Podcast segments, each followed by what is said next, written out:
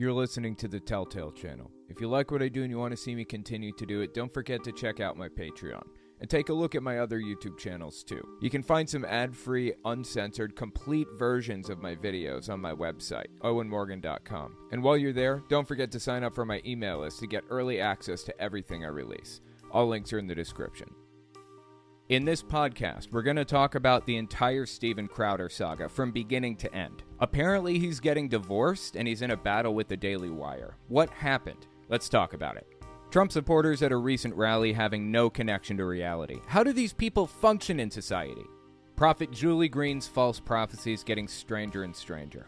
We also take voicemails. If you want to leave a voicemail, the number is 1 800 701 8573. If you want to send a text message instead, you can go to my website, owenmorgan.com, click Contact Me in the top right corner if you're on desktop, or if you're on a phone, a mobile device, just click the three little lines and hit Contact Me in the menu there. It'll take you to a form, sends me emails that I check every week. As some people may have noticed, my YouTube views are down a little bit right now. I would greatly appreciate it if you guys could do a few things for me. Number one, if you start one of my videos, watch it to the very end. Watch time factors into how far a YouTube video will be pushed by the algorithm. Also, like and subscribe and share. I would appreciate it so much.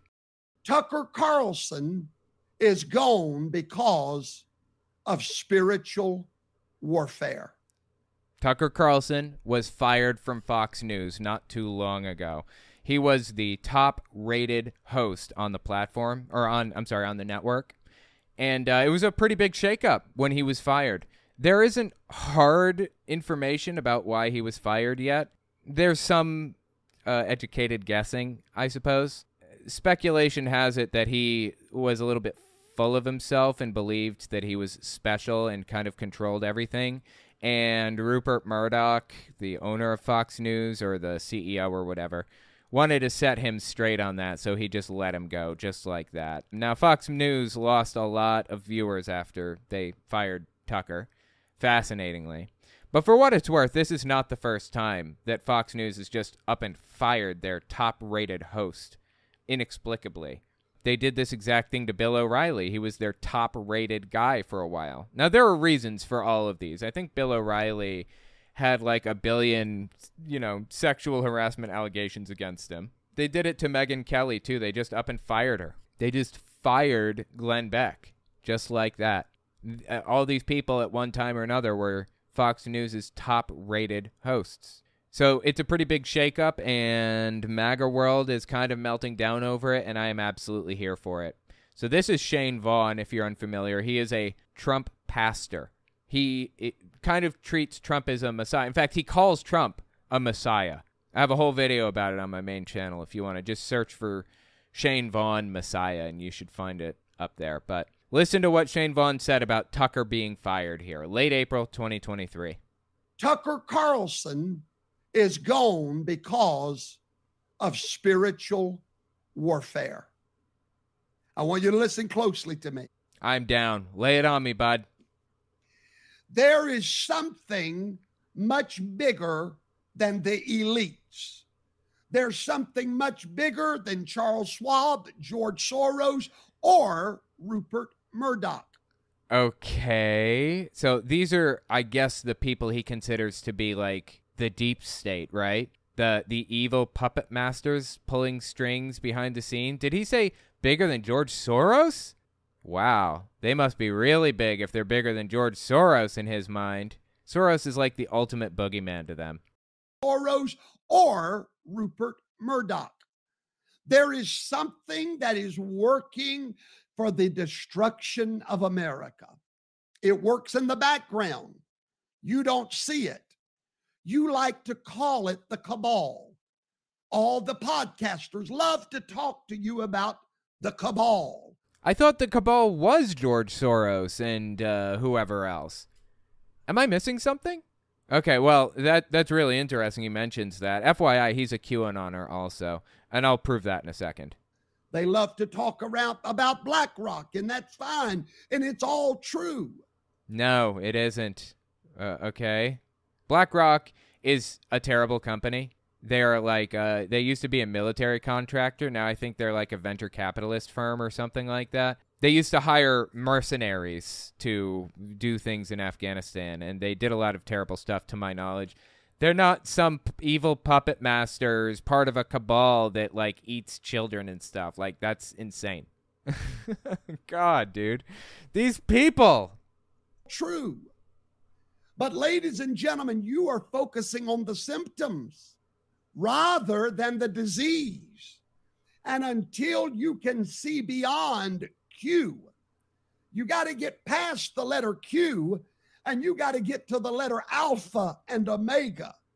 See, beyond all of that, there are some people that know what's going on and we know how to fight against it because we know. Oh, he's one of the we, right? He's one of the people who knows how to fight against this and is aware of what's happening behind the scenes. This is just ridiculous, man. This guy got famous in the first place because he was a Trump pastor. He was like convinced that Trump is the Messiah and has made arguments for it, even claiming that Trump is of Jewish descent says that some of the tribes of Israel came up over the Caucasus Mountains and became white people who then sailed to America in the 1700s and created the country that we now enjoy and wrote the Constitution. I'm dead serious. He thinks the founders of the country are, were Jewish, and Donald Trump is a descendant of those Jewish founding fathers and is the new Messiah. Really, I'm not joking. If you want to see a video all about this guy's beliefs and how they like connect back to Trump being the Messiah and everything, just click the link in the description. I'll I'll leave one. It's Trump is the new Messiah or something like that is the title of it. But yeah, I'll leave a link for it. A quick reminder though, try to watch my videos from beginning to end if possible. Uh, that is how the algorithm gauges if a video is worth watching or how far they should push it. If you're a regular viewer or whatever, please watch my videos from beginning to end. Like don't don't turn it off in the middle. If you're going to watch the the one about Shane Vaughn, then turn it on after this video is over. Anyways, this guy believes Trump to be the Messiah is the point. So keep listening here. You got to get past the letter Q and you got to get to the letter Alpha and Omega. See, beyond all of that, there are some people that know what's going on. Him included, right? And we know how to fight against it because we know that Tucker Carlson was a victim of demonic power a victim of demonic power. Fascinating. So I guess like he's kind of claiming to be like more knowledgeable than Q, right? Be more involved in the political machinations than even Q was uh, as the QAnon believer that he essentially is. Again, I'll prove that in a minute. And these demons are bringing America under attack.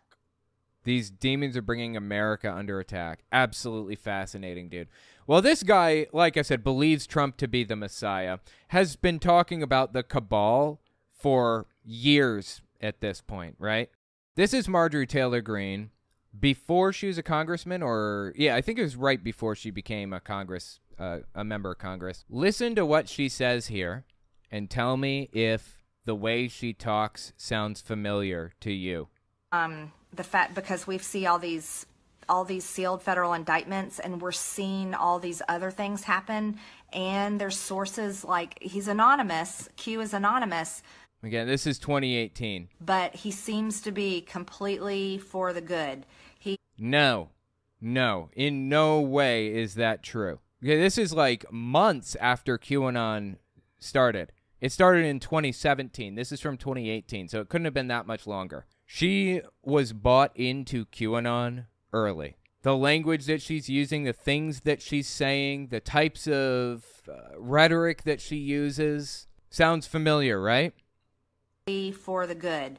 He is seems to be totally on Trump's side and he seems to be very high up and connected. Turns out it was completely made up all along. It was just Ron Watkins and his dad Jim pretending to be somebody special when they weren't. Oh, and before those two, it was Paul Furber, if you're curious. Uh, I'll pop up pictures of those those guys if you're if you want to know what the original Q looked like. The original Q was Paul Furber when she filmed this, and eventually it moved to a website called 8chan, and that's when it became Ron Watkins and Jim Watkins. That that's when they controlled it. I'll pop their pictures up too so you can see who QAnon really was. Seems to be totally on Trump's side and he seems to be very high up and connected. So because of those things, I'm becoming more hopeful and I'm not being as pessimistic and I'm trying to stop saying that's never going to happen because I really think it might happen. Um, so I'm very excited about that. Now, there's a once in a lifetime opportunity. when you hear somebody say once in a lifetime opportunity, you know they're about to spout some scam, right? To take this global cable of Satan worshiping pedophiles out. Oops. Uh, yeah. Guess that never happened because this cable, quote unquote, doesn't exist. Okay, it's fake. And by the way, it's pronounced cabal. The root word being, or the the etymology of it, coming from the word Kabbalah, Jewish mystic practice or whatever, some Jewish mysticism thing or whatever. It, even the word cabal is anti Semitic in itself. She may not even realize that. But is any of this language sounding familiar? This is the exact type of thing that Shane Vaughn is talking about. Now, he may not like Q or QAnon specifically, but he still buys into all of these beliefs, like all of them. He is effectively a QAnoner, even if it's not in name. In spirit, he's a QAnoner, at least. So, anyways, uh, I got a voicemail the other day. Somebody asking me about Tucker Carlson's firing. Let's let's hear what they have to say. Hey, Owen, Guy Young, Brookville, Illinois. Uh, so this woman who's the uh, prophetic dreamer. Oh, this is Rachel Hamm he's referring to. We'll get to Rachel Hamm in just a minute. She claims that she's a prophetic dreamer. God gives her prophetic dreams, and that her son is a seer. He sees angels all around him all the time, and he can point them out, and they give him messages. Just, just ridiculous, dude. And she's a she ran for Secretary of State of California and got way more votes than I'm comfortable with. A million votes. A million people voted for this person. Anyway, keep listening here. It, it gets to Tucker in a second. Their kid, who's the seer, you know, and I know you you've said this many times because this is it. Says there is nothing that grooms kids more than religion. Absolutely. So this kid, I don't know how old they are, uh, is probably saying, "Oh, I can make mommy like me because I can pretend to see things and she'll like me, and how mommy will be happy with me."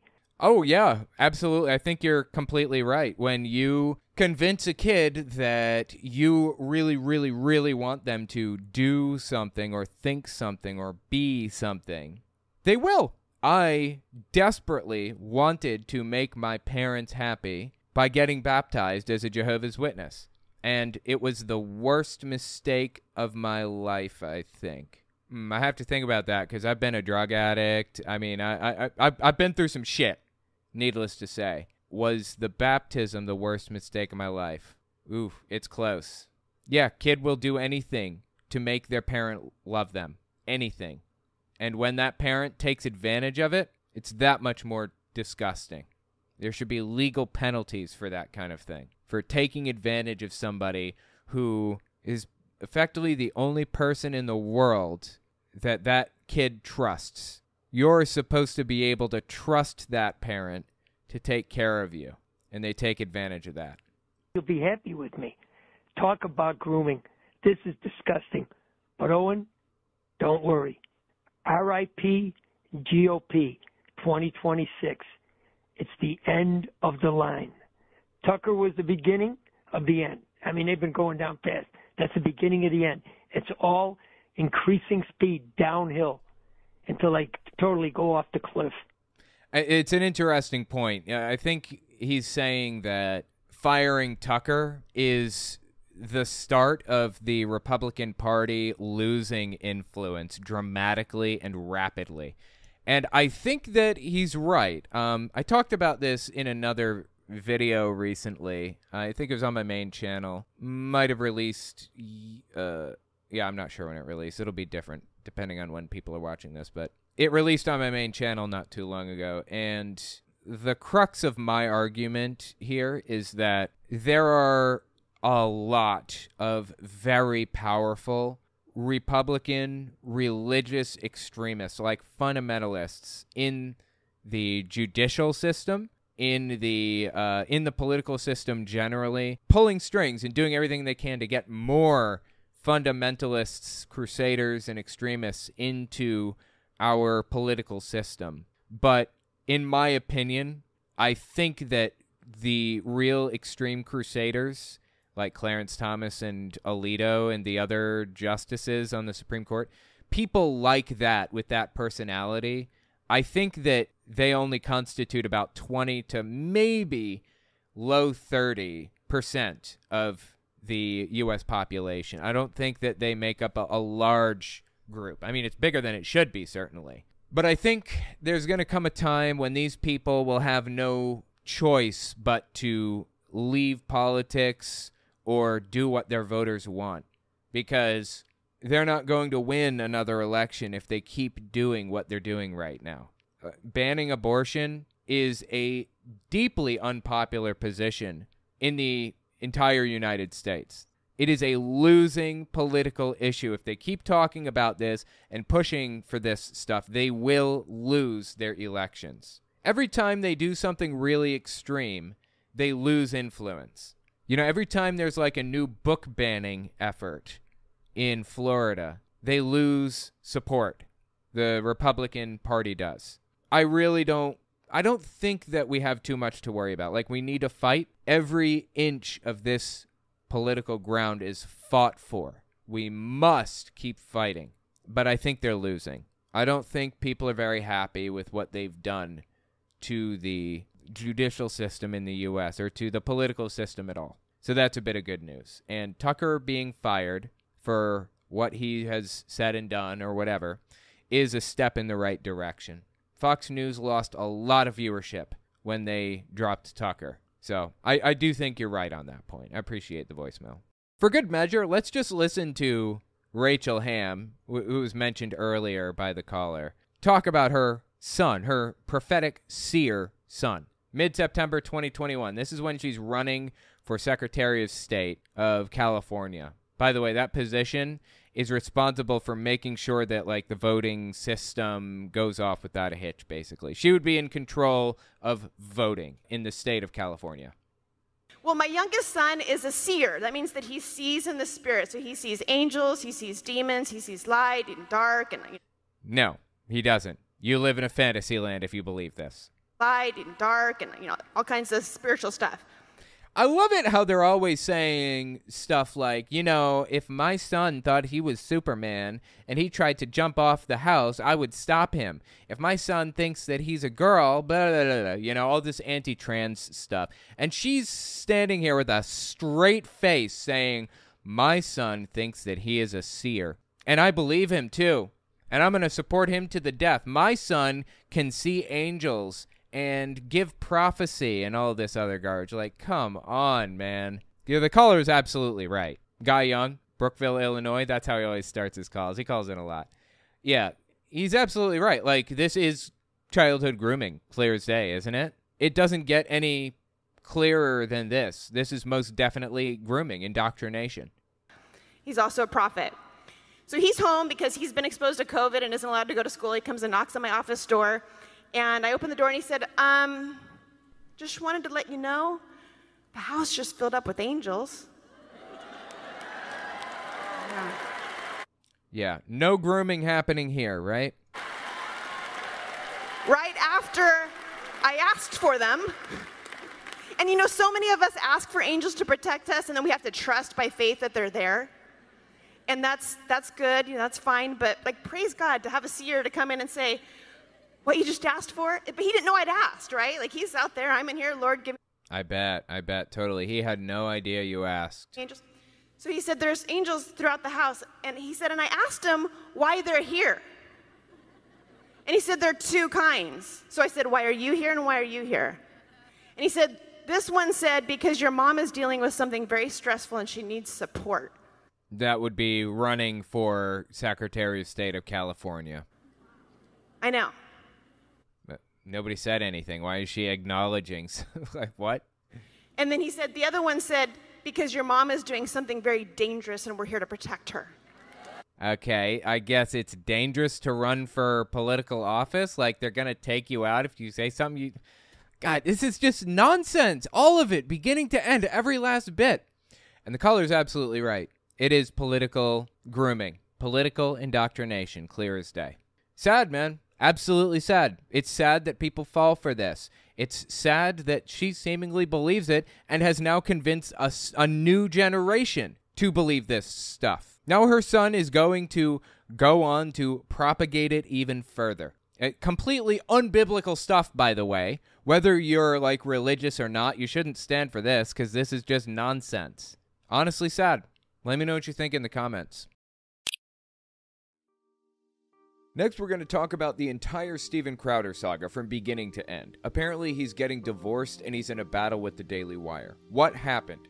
We'll be right back. Don't forget to check out my Patreon and check out my website and email list for early access to uncensored, ad free, complete videos. All links are in the description. You give up so easily? I, I just said the only way out of this is discipline and respect. You said, then we're at an impasse. Steven, no, we are at an impasse, okay? I love you, but Steven, Steven, your beast is sick. Watch it. Watch it. This is Steven Crowder talking to his wife in a video that leaked not too long ago and is the premise for the claim that he has been abusive to his wife. Now, we're going to talk about the entire drama beginning to end, including this video and a new one that came out not too long ago. And I'm going to try to explain how all of this played out and why I agree with the conclusion that a lot of people have come to that he is absolutely terrible, that he's an absolutely terrible person. So let's start from the beginning. What is his beef with the Daily Wire? What happened? What is the deal here? Quick cutaway, we'll get back to it in a second. Just quick reminder the YouTube algorithm operates off of a few factors. It pushes a video further if you watch it to the very end, if you like the video, and if you subscribe. If possible, I would appreciate it if you guys watched my videos to the very end at least. If you start one, make it to the end. All right, sorry for the interjection. Let's continue.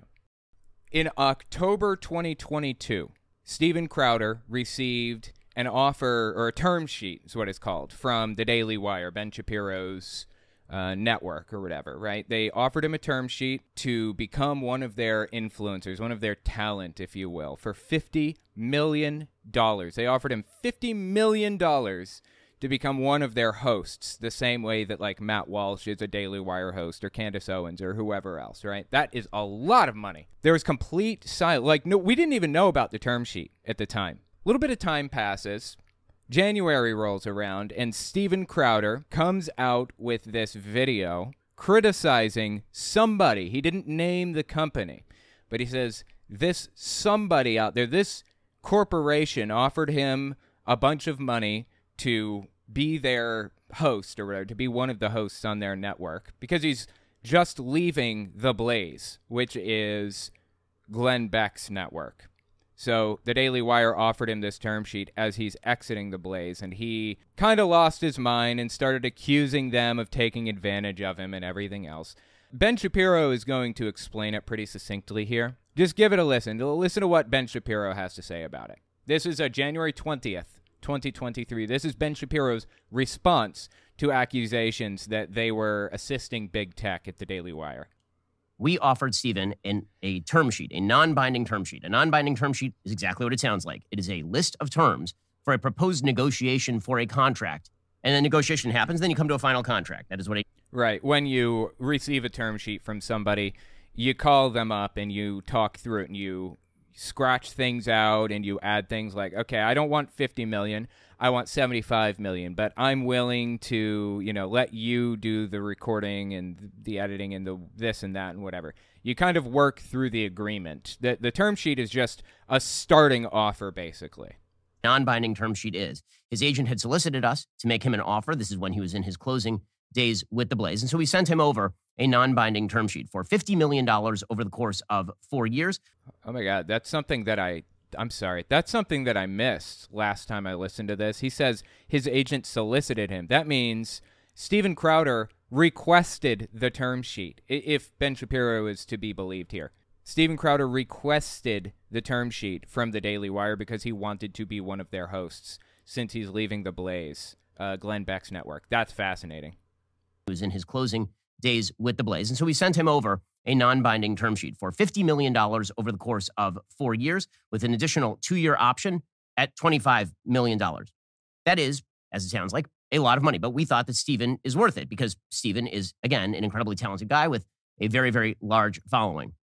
And um, if you want to hear the actual terms of the term sheet, all you have to do is go to the description on this particular video or head on over to YouTube and you can see my business partner, Jeremy Boring, read the terms word for word.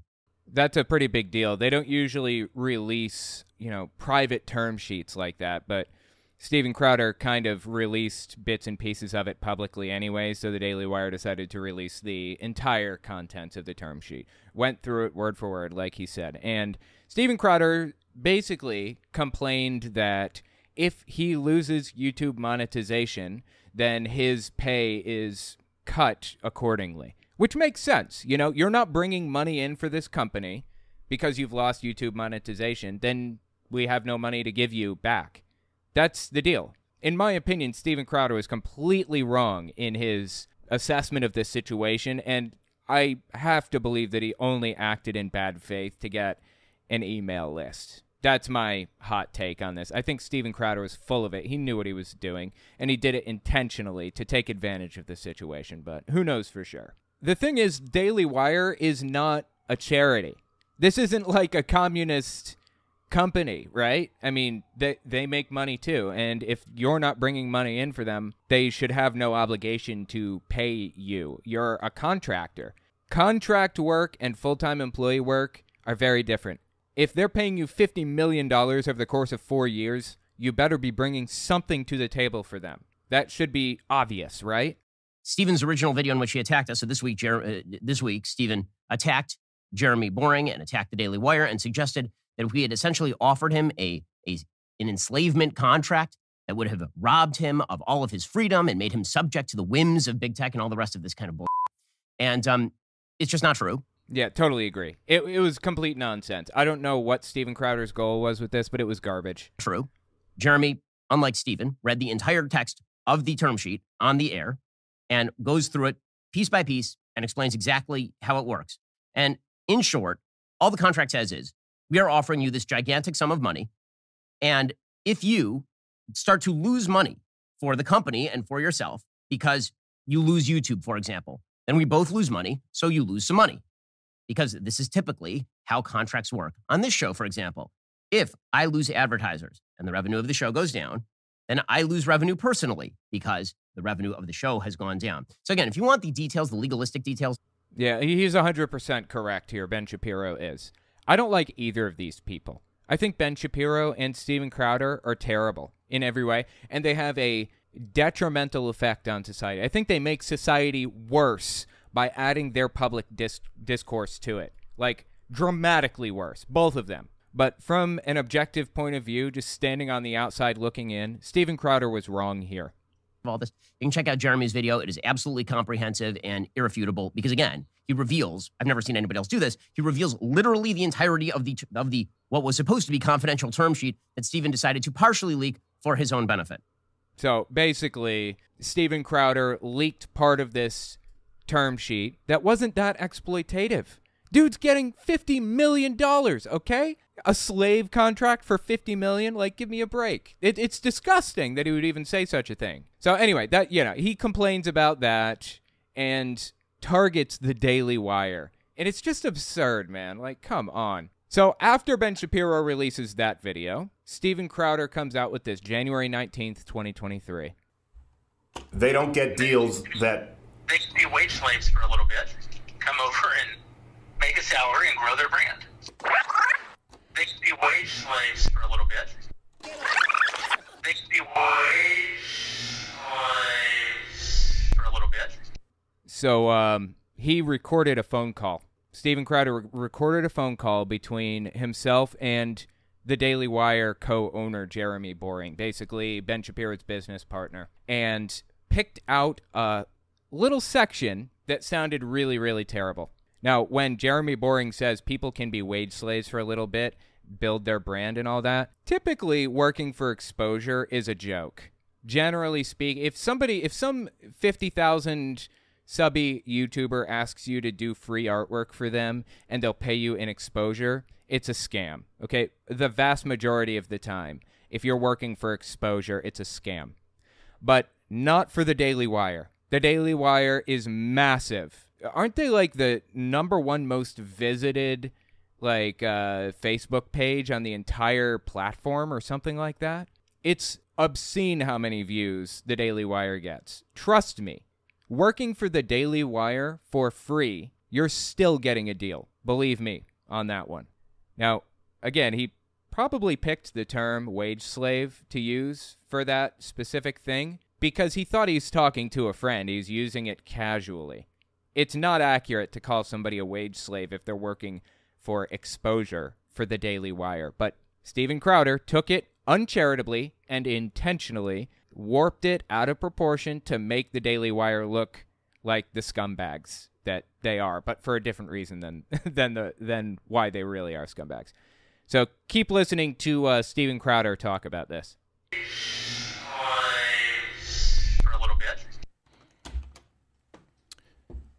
God bless the talk boy. Those things are worth like five thousand dollars now. It's an expensive gag. Um, No, they're not. I looked this up not too long ago. I am a connoisseur of old things. I love old stuff like the Talk Boy. You can't go to eBay and just search things up necessarily, but uh, if you go to eBay and search up Talk Boy and then select sold items at the very bottom, just select that one and see how much they're selling for. Vintage Home Alone 2 Talk Boy tape player recorder box not working. 56 bucks, not working. Let's see. Here's one, $43. Deluxe Talkboy cassette tape, Home Alone 2 cassette recorder. So the last one bit was a uh, an auction. It sold for $43 at auction. Here's one that sold for 200 and, or I'm sorry. This one was listed for $250 and sold for 250, not an auction. Probably not worth that much. Here's one that sold for $35. I mean, it's kind of hit or miss. People list them for different prices. That's why you have to check sold, last sold, instead of looking for what people are charging for them. But they're like $200 maximum, probably closer to $50. So, yeah, that's just nonsense. $5,000? Does he have any concept of money and, and what it is and how much a certain amount can buy? You know what? I, I'd be willing to bet, like, one of his producers, somebody kind of took advantage of him there. Uh, yeah, Talkboy's like five thousand dollars now. I'm gonna need five grand. Just gonna pull it out of the bank account. dollars now. It's an expensive gag. Um, so didn't want to have to do this, but Daily Wire outed themselves very, very quickly. And sure enough, if you see all of the people who who work there, um, some of whom I have relationships with, uh, they immediately tried to make this all about money. By the way, this is the day after Ben Shapiro came out and explained everything. This is January 21st, 2023, when he said this one. Here's the problem. There are a few problems, and I'll go through with some receipts. Um, everything that was said about negotiations, how they transpired, beyond the numerical value, which is true, and I'll get to, uh, everything else is untrue. No, I mean, they went through the entire contract line by line. It, I watched this entire video, and eventually he gets to the point where he explains that it was misrepresented. Not that the actual facts of the contract are misrepresented. He accepts that the contract that they went through on the Daily Wire website was accurate. He just doesn't like how they presented the information, is all. So, anyways, after all that, January 24th, three days after that, Candace Owens comes out and she says, this on her program. Remember, Candace Owens is a Daily Wire host. Steven has a lot going on. I guess is the best way to say it. He has a lot going on, and that should be clear because people don't do stuff like this if there's not a lot going on in their lives. I would like to implore my audience and everybody that isn't paying attention to this situation not to condemn him, but to pray for him. Sometimes people need a prayer. Sometimes people need a scripture. You know, Steven purports to be a Christian. I am unsure at this moment if, if it is my place to say more than that. You know, maybe if I feel in further defense, something should be said, or maybe if I feel that the public has a right to understand certain circumstances. Oh boy, sounds like she's about to spill some serious tea right now, right? Oh, I love it to death, dude. I love the uh, far right extremist infighting. I just eat this stuff up. It's fantastic. So, anyways, yeah, Candace Owens basically came out and did what I would reasonably characterize as a mild threat, right? She mildly threatened him. She said, uh, keep coming at Daily Wire, and uh, some information might leak eventually, right? I love this, dude. This is great. All right, April 25th, 2023. That brings us up to Steven Crowder's response because months go by. He said nothing about the situation, right? Didn't respond to anything, didn't nothing. It's just radio silence. And then April 25th rolls around and he releases this in response to Candace Owens. I loved a woman so much that I married her. A woman who, despite all of this, I still love as the mother of my children. Oh boy, he's getting divorced, and he claims, as we'll see in a minute, that's what Candace Owens was talking about. That the divorce is the big secret that Candace Owens claimed to know about that nobody else was supposed to know about. Okay, interesting. There's more to the story, though. This is fascinating for a number of reasons, but one really, really good reason to follow this drama is because it gives you some insight into the way that Steven Crowder frames up arguments and propagandizes about subjects that are important to him. It seems like basic internet drama that's like unimportant, like whatever. Who cares if Steven Crowder's getting divorced, whatever else, blah, blah, blah. But it's really valuable, if for no other reason than because we now have the benefit of looking in from the outside from a non politically charged situation and seeing how he frames things up and argues points and how he fights generally. This is a good opportunity for everybody, not just people to the left of hunting the homeless for sport, but anybody to see how Steven Crowder handles arguments and propaganda and political points. That's why I really want to talk about this. And she wanted something else for her life. That's not my choice. She simply wanted out, and the law says that that's how it works. Now, of course. Okay, is he saying that women shouldn't be allowed to get divorced if they don't want to?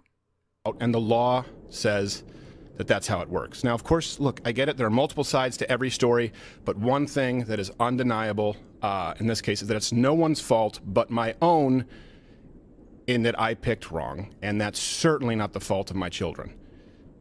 Okay, why are the children coming into the equation? I don't understand. Like, it, he's very clearly just using his kids as a shield from further criticism, right?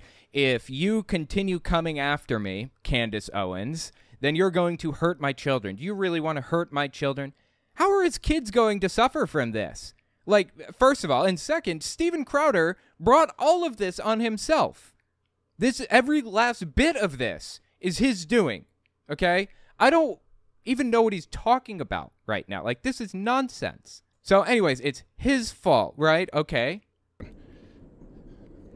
And uh, I will say that what's in the best interest of my children um, is not internet drama, speculation, certainly not blatant or veiled shakedowns or dragging their father or mother. And I can't be clear on that enough, or their mother through the mud. So uh, basically, I, I, get the impression that he's trying to kill the drama and he's using his children as a human shield in the uh, process, right? This next one is really important. This is where he makes some very specific claims that were immediately disproven. I have been living with a proverbial boot on my neck for going on years now. Uh, since 2021, I've been living through what has increasingly been a horrendous divorce. Now, let me say on the outset to be clear there is no infidelity, any kind of physical abuse at all on either side. No physical abuse on either side. Interesting. Okay. And no, this was not uh, my choice. My then wife decided that she didn't want to be married anymore. And in the state of Texas, that is completely permitted. Wow. The gall of Texas to permit a woman to make a choice for herself, huh? Absolutely absurd on every level. Like, these people are obsessed with controlling everybody around them, with controlling women and the choices that they make for their own bodies or for themselves.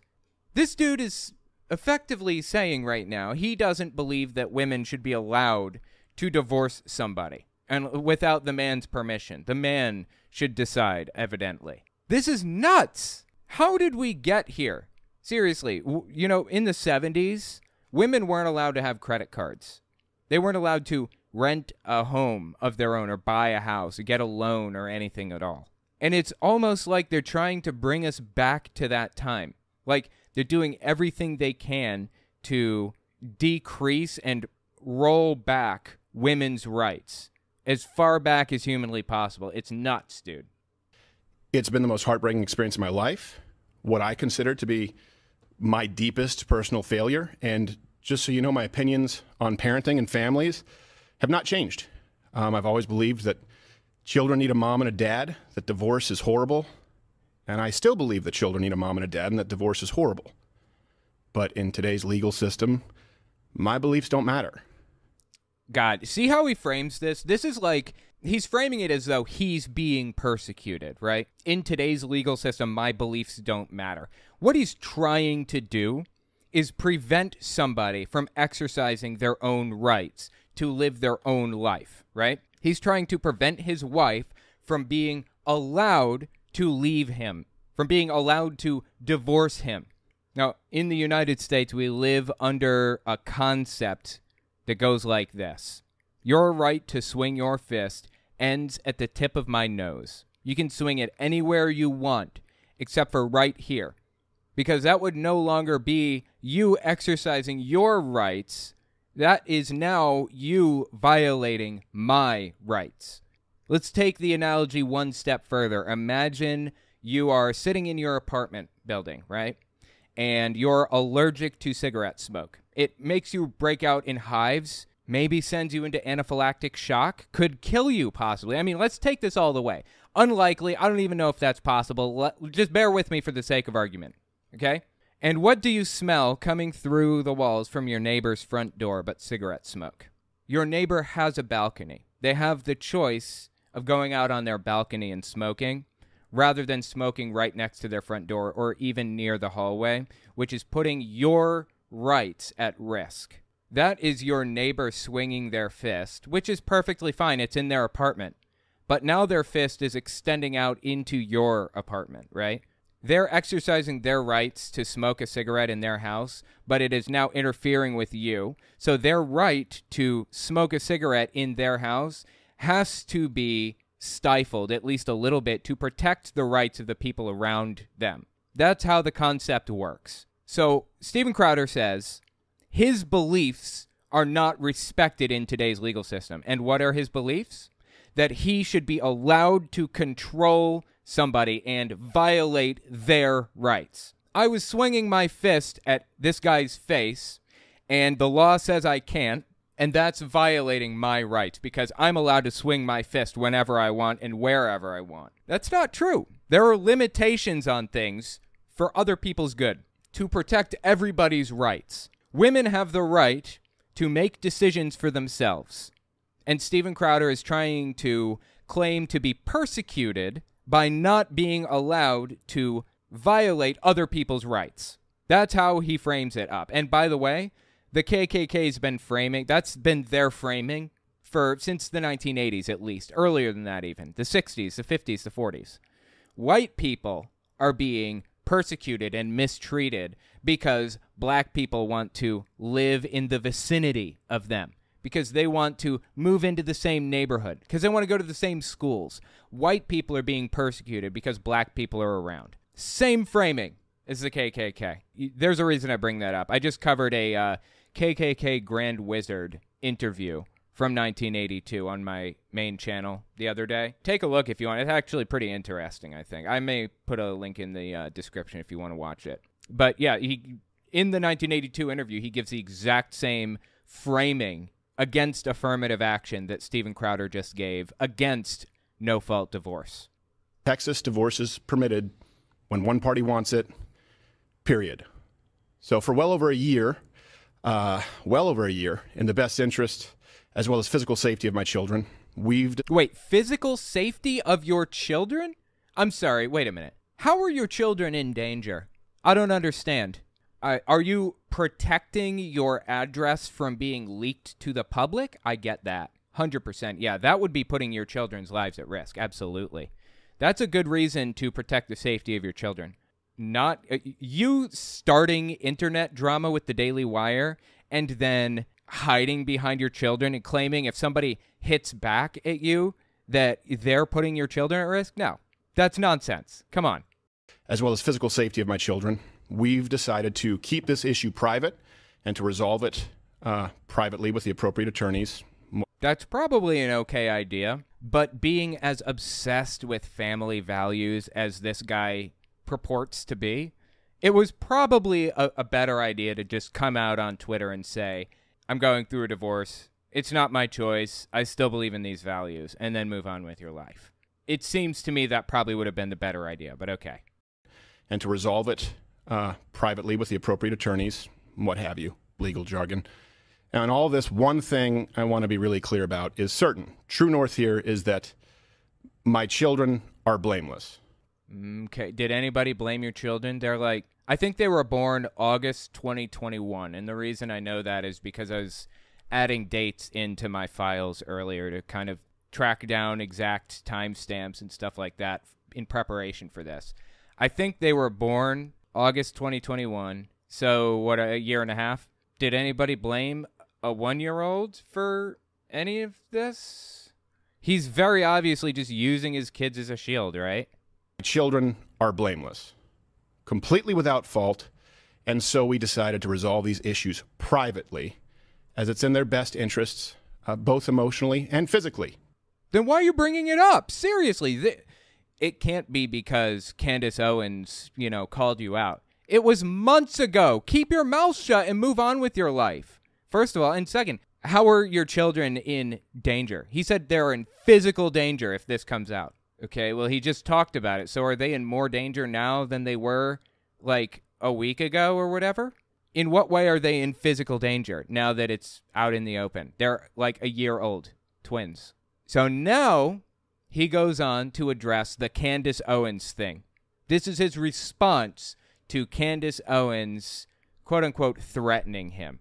And to be fair, it, it does feel like she was kind of, you know, hinting at that a little bit.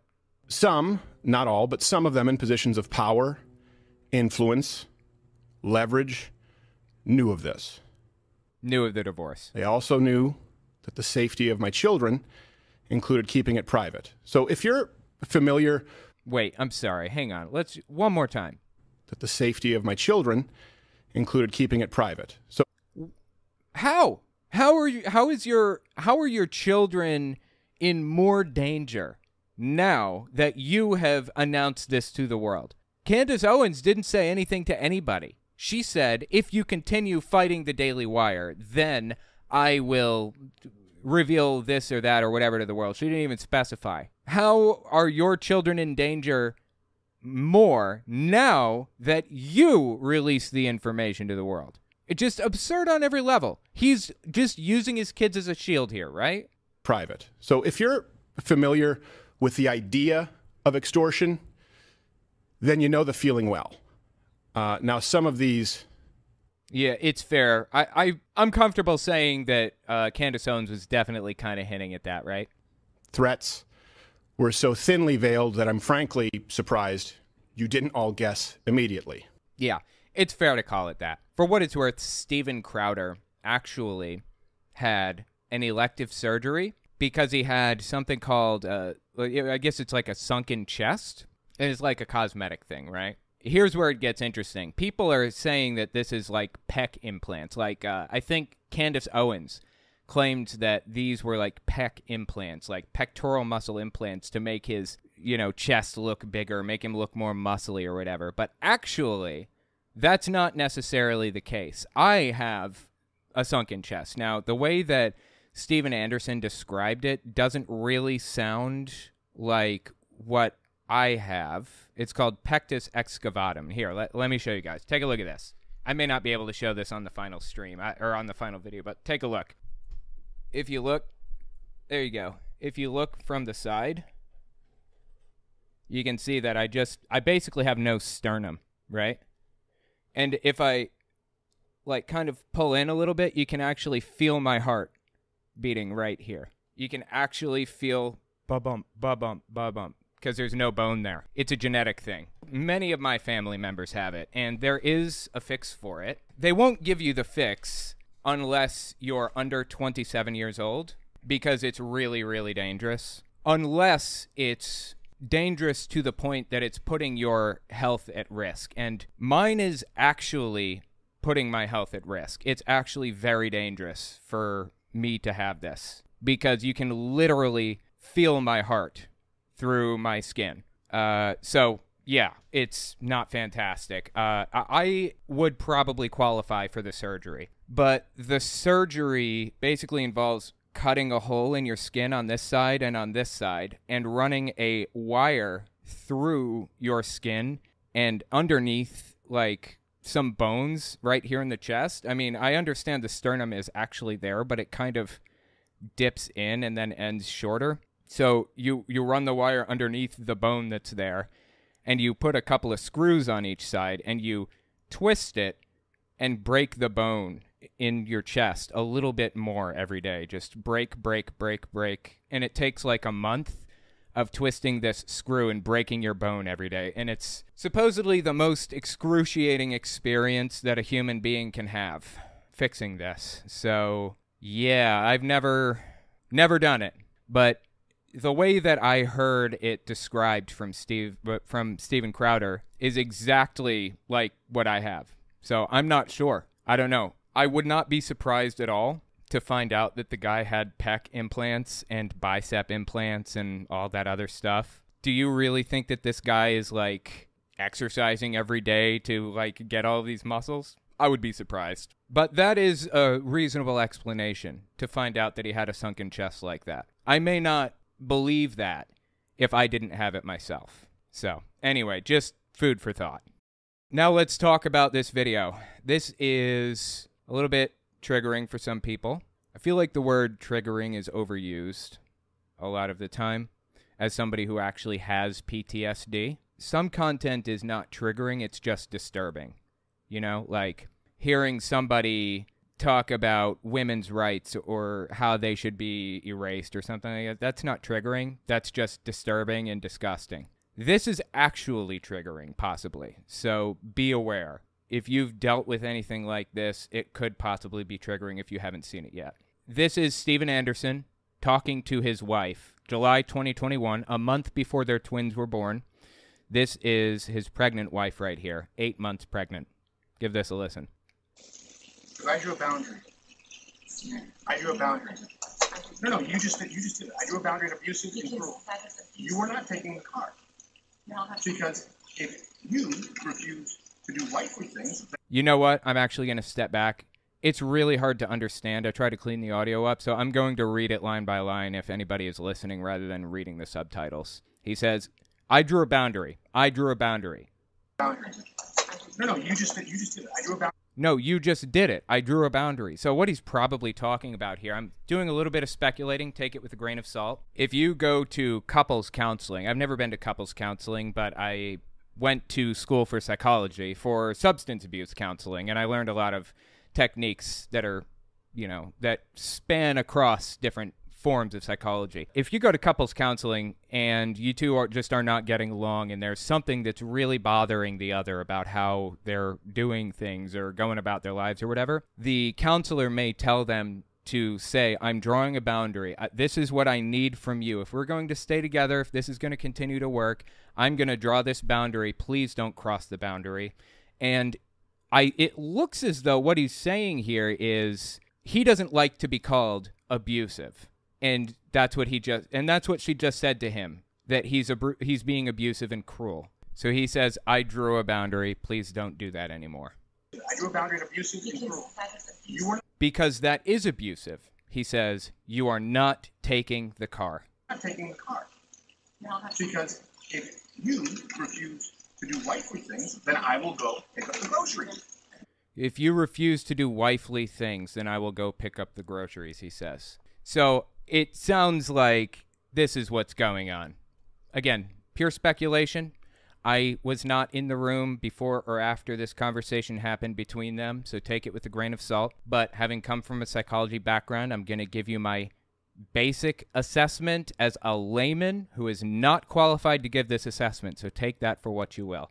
It seems like they probably went to couples counseling and she demanded that he treat her with some level of respect and he demanded that she do quote unquote wifely things right? And those wifely things are grocery shopping uh, walking the dog giving the dog medicine which is what they're fighting over right now. He wants her to give her er, he wants her to give the dog medicine apparently at this moment. And she being 8 months pregnant is not comfortable handling this dog's medicine. Understandably you can't even scoop cat litter when you're pregnant. There's so much you can't do when you're pregnant. I, I don't think it's an unreasonable thing that she's kind of putting her foot down on over right now. Steaks, wood pellets, my grill. She says there are no groceries today. Steaks, wood pellets, my grill. I know it's not unreasonable, but I'll go do it. I know it's not unreasonable, but I'll go do it. How about you first? Hillary, how do you respond the men? Yes. Hillary, how do you respect the men? Other than that, other than that, The other man you see, the mother comes back. you see the mother comes back. No, no. Other than that, no, you're not taking the butt. You're not taking the car, she says. You know, I've heard some people ask, like, why he's a multimillionaire. Why does he have one car? Again, this is all speculation, but it's speculation from the perspective of somebody who has been taken advantage of and abused by my dad, who has seen countless abusive relationships through my life. This, again, it's speculation, but it's a pattern that never fails. I see this pattern constantly within abuse, uh, within abusive relationships or from abusive personalities. My guess would be he only has one car because it's a control mechanism. He can control where she can go and when she can go there and what she can do and who she can be with and everything else. Again, maybe there are other cars in the shop. Why don't they have three cars? You got me. I know families that make $100,000 a year and they have three cars. He makes $10 million a year, maybe. I don't know. He's worth at least 10 million, I would be willing to bet. He could literally just, he could sneeze and enough money would come out of his nose to buy an extra car. What what reason does he have to not have an extra car other than that? That's just my take. Again, speculation, just from my experience as somebody who's been in an abusive relationship before. You're not taking the car. You are not Then I taking will ask someone to pick me up. You're not taking the car, he says, and she says, "Then I will ask someone to pick me up." Who'd you like me to ask? Would you like me to ask? That's right. He says, "What is that? A threat?" She says, "It's not a threat, Steven." I'm correct, Steven. Get an Uber. Okay, Steven, I can't. He says, "Get an Uber." She says, "I can't." Dot dot dot. Feeling some constraints? Steven. Like I can't Steven. go. I, listen to me. Listen to me. You want to walk out right now? Listen to me. I can't go to the gym. I can't go to my parents. He says, You want to walk out right now? Listen to me. I can't go to the gym. I can't go to my parents. If you take the car, I can't go do these things. Well, was he planning on going and doing these things? If he was, why doesn't he have another car? Why is this such an issue? And also, why is he smoking a cigar in front of his eight months pregnant wife? Eight months pregnant. He's smoking a cigar in front of her. It should show you how he feels about the whole situation. Like, he doesn't seem to care at all. I can't go to my parents. I can't call my friends. I can't go. I can't be home. You're gonna take the car and leave me here. Like he says i can't you know you're going to take the car and leave me here. I can't go to my friends. I can't go to blah, blah, blah, wherever. Well if you take the car and go do those things she can't do those things either. Do you have a problem with that? Of course not. His problem is with what he is capable of doing not with what she's capable of doing because he doesn't view them as equals. Again like a lot of this is speculation just winging it based off of a uh, you know a minute worth of footage that I saw, like a little window into their lives. But I have been in or adjacent to so many abusive relationships in my life. This is like deja vu. Like this is an exact replica of relationships that I have seen or personally been in. It's like they have a school that they go to, abusive people, that they all train to learn to do the exact same things. It's weird. It's uncanny how similar abusive people are in these relationships. It's just strange. Seriously. So it's speculation based on concrete experience. Hillary, just think of how boxed in you've made me. What? Why doesn't he think of how boxed in he's made her? Again, he doesn't care about that. He cares about him, which is why he's smoking a cigar in front of his pregnant wife. What do you need me to pick up? I'll get it. I'll be back when I'm back. No, that doesn't work either. You'll be back when you're back. That doesn't work either. I, I Do you understand the difference between my life being set to the second and you going, I'll be back when I'm back? Do you understand the difference between my life being set to the second and you going, I'll be back when I'm back? Well, he said he just listed a number of things that he wants to do that he might do. He'd consider doing if only he had a car, darn it. He doesn't have that car because she's taking it. I could go to my parents. I could go to the gym. Sounds like you got a ton of free time on your hands. Why don't you take an Uber? Why don't you have one of your um, many employees pick you up and drive you around? Dude's got plenty of money. Okay, he's got plenty of employees and friends and whatever he needs. She obviously needs some space here, and he's refusing to give her that space. This is classic from abusive partners. Classic. I've experienced it myself and I've seen it a billion times. You're making a choice when you do that, is what was said. I like amplified the noise and cut out the background sound so I could understand. Uh, Steven Crowder said that. The only way out of this is discipline and respect. Only way out of this is discipline and respect. What? He's treating her like she's a child. The only way out of it is we're at an impasse. We are going to impasse. Good. Because you can't have any discipline or respect. He says, if you can't figure this out or something like that, then we're at an impasse. And she says, we are at an impasse. And he says, good, because you can't have any discipline and respect. Yeah, there you go. I, you know, I get skepticism about the situation. I understand totally. I get that, you know, we're getting this one little window into their lives. May, and they're going through a divorce right now. Maybe this was deceptively edited or some other thing. I mean, there are a billion explanations. I could buy that.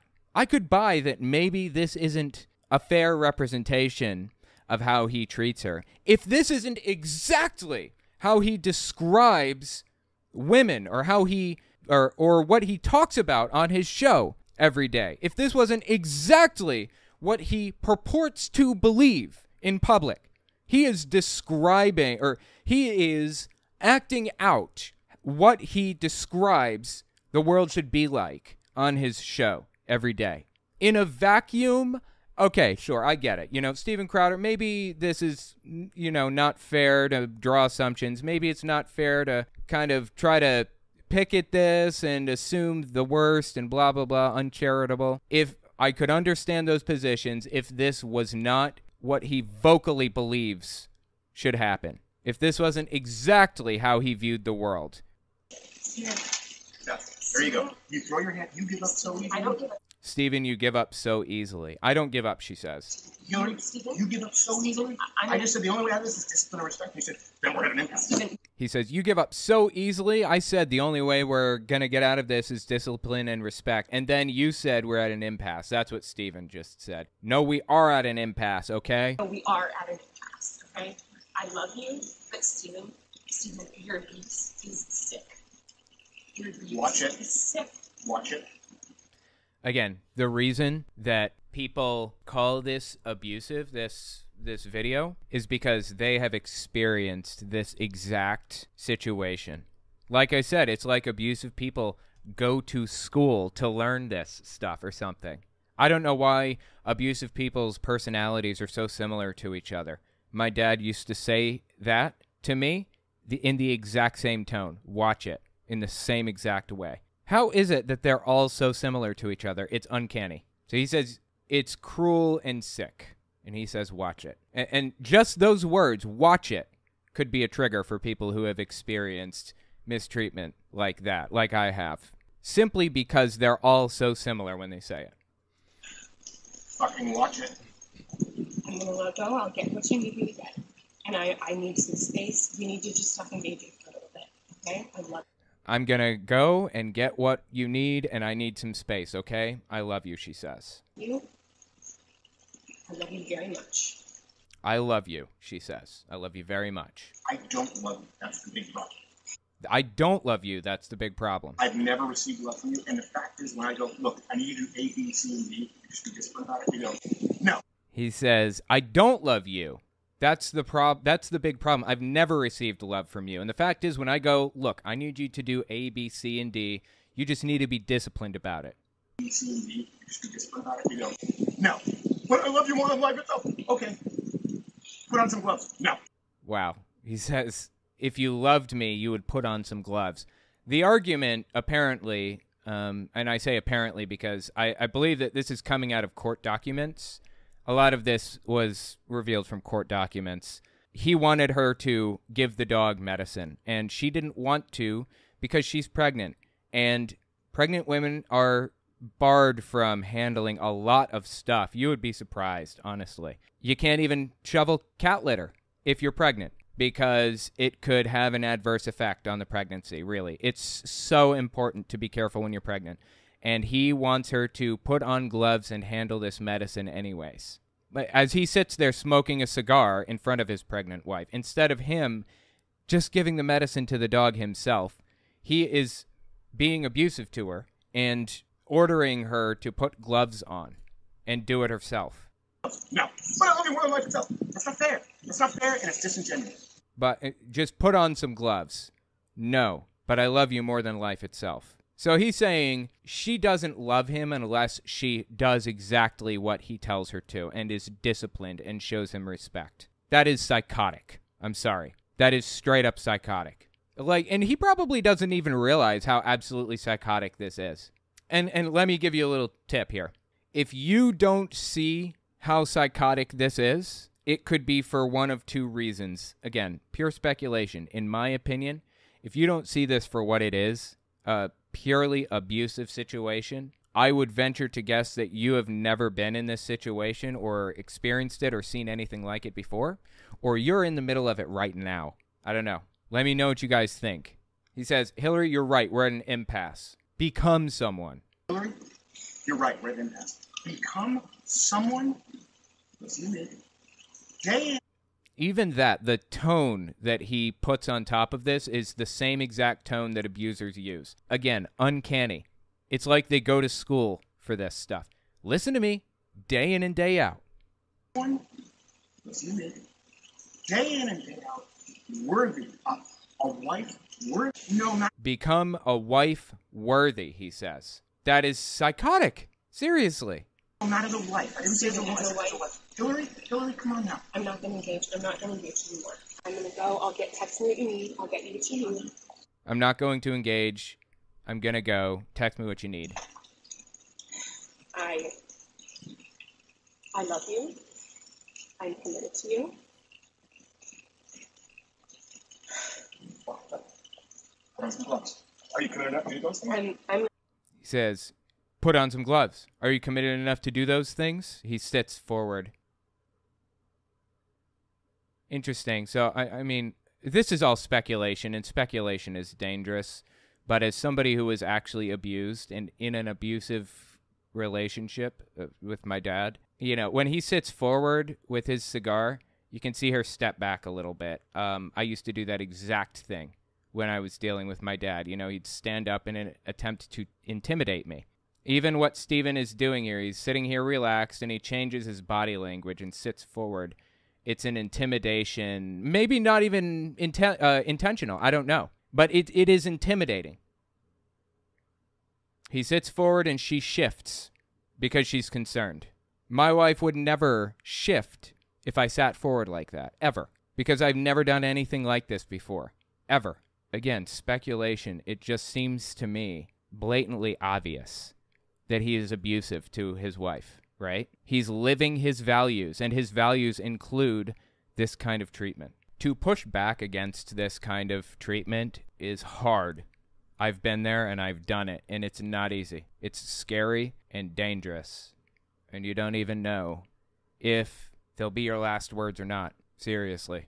So let's step back and watch him sit forward again as he blows out cigar smoke in front of his eight months pregnant wife. Put on some gloves. Are you committed enough to do those things? I'm, I'm not. Put on some gloves. You committed enough to do those things? I'm not gonna. Are you committed enough not to do those things? You're not committed to anything. You're not committed to anything. You just said I love you. I'm committed to it. Walk You're not committed to anything. You just said, I love you and I'm committed to it. Walk the dogs and put on some gloves. dogs. Put on some gloves. I need Walk the dogs. Put on some gloves. Are you committed enough to do those things? I, Are you committed enough to do those things? So he sat forward, she shifted, and then she walked inside to escape the situation. Seems clear as day that she lives in fear of being abused. Again, speculation, take it for what you will. It seems plain as day to somebody who has been in this exact situation. Are you are you committed enough to do those things? He follows her inside and then she walks back out, trying to escape the situation even further. Why did she go inside? It wasn't to get something, it wasn't to do something. She's trying to escape the situation, and when he followed her in, she walked back out. Are you committed enough to things? I'm gonna just. Walk the dogs. Put on some gloves. Are you committed enough to get the Uh, walk the dogs, put on the gloves. Are you committed enough to get the medication? medication the dogs? You take take Betty.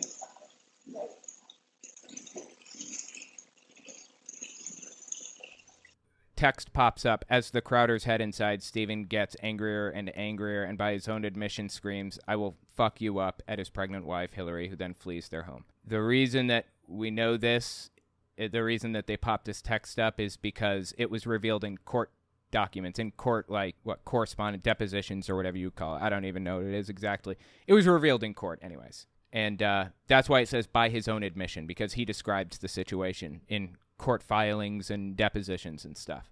That is Steven Crowder. That is who he is and what he does and how he treats his wife, his family, his kids. No part of that was okay. No part of those interactions. I don't care who you are or what you believe or what you've done in your life or what you've experienced or what. I don't care. Nothing about that was okay. And if you've been in this situation, you know exactly what this feels like. You know exactly what she was experiencing in that moment. I certainly do. The story doesn't end there. Interestingly enough, this video is getting pretty long, so I'm going to bring it to an end pretty soon, but there's one more video I want to show you. So, April 28th, 2023 rolls around. This is just, what, a day or two maybe after that video leaked that we just watched. And Steven Crowder releases this video.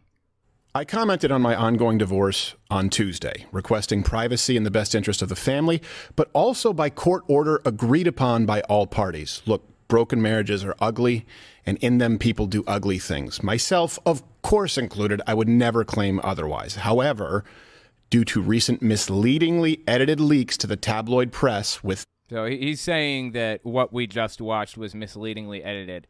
I don't care how edited it is. I've been in those exact situations before, and I saw her body language, and I have exhibited the exact body language before. So has every other person who's been abused on planet Earth. This is entirely too close to home. We know exactly what type of person Steven Crowder is now.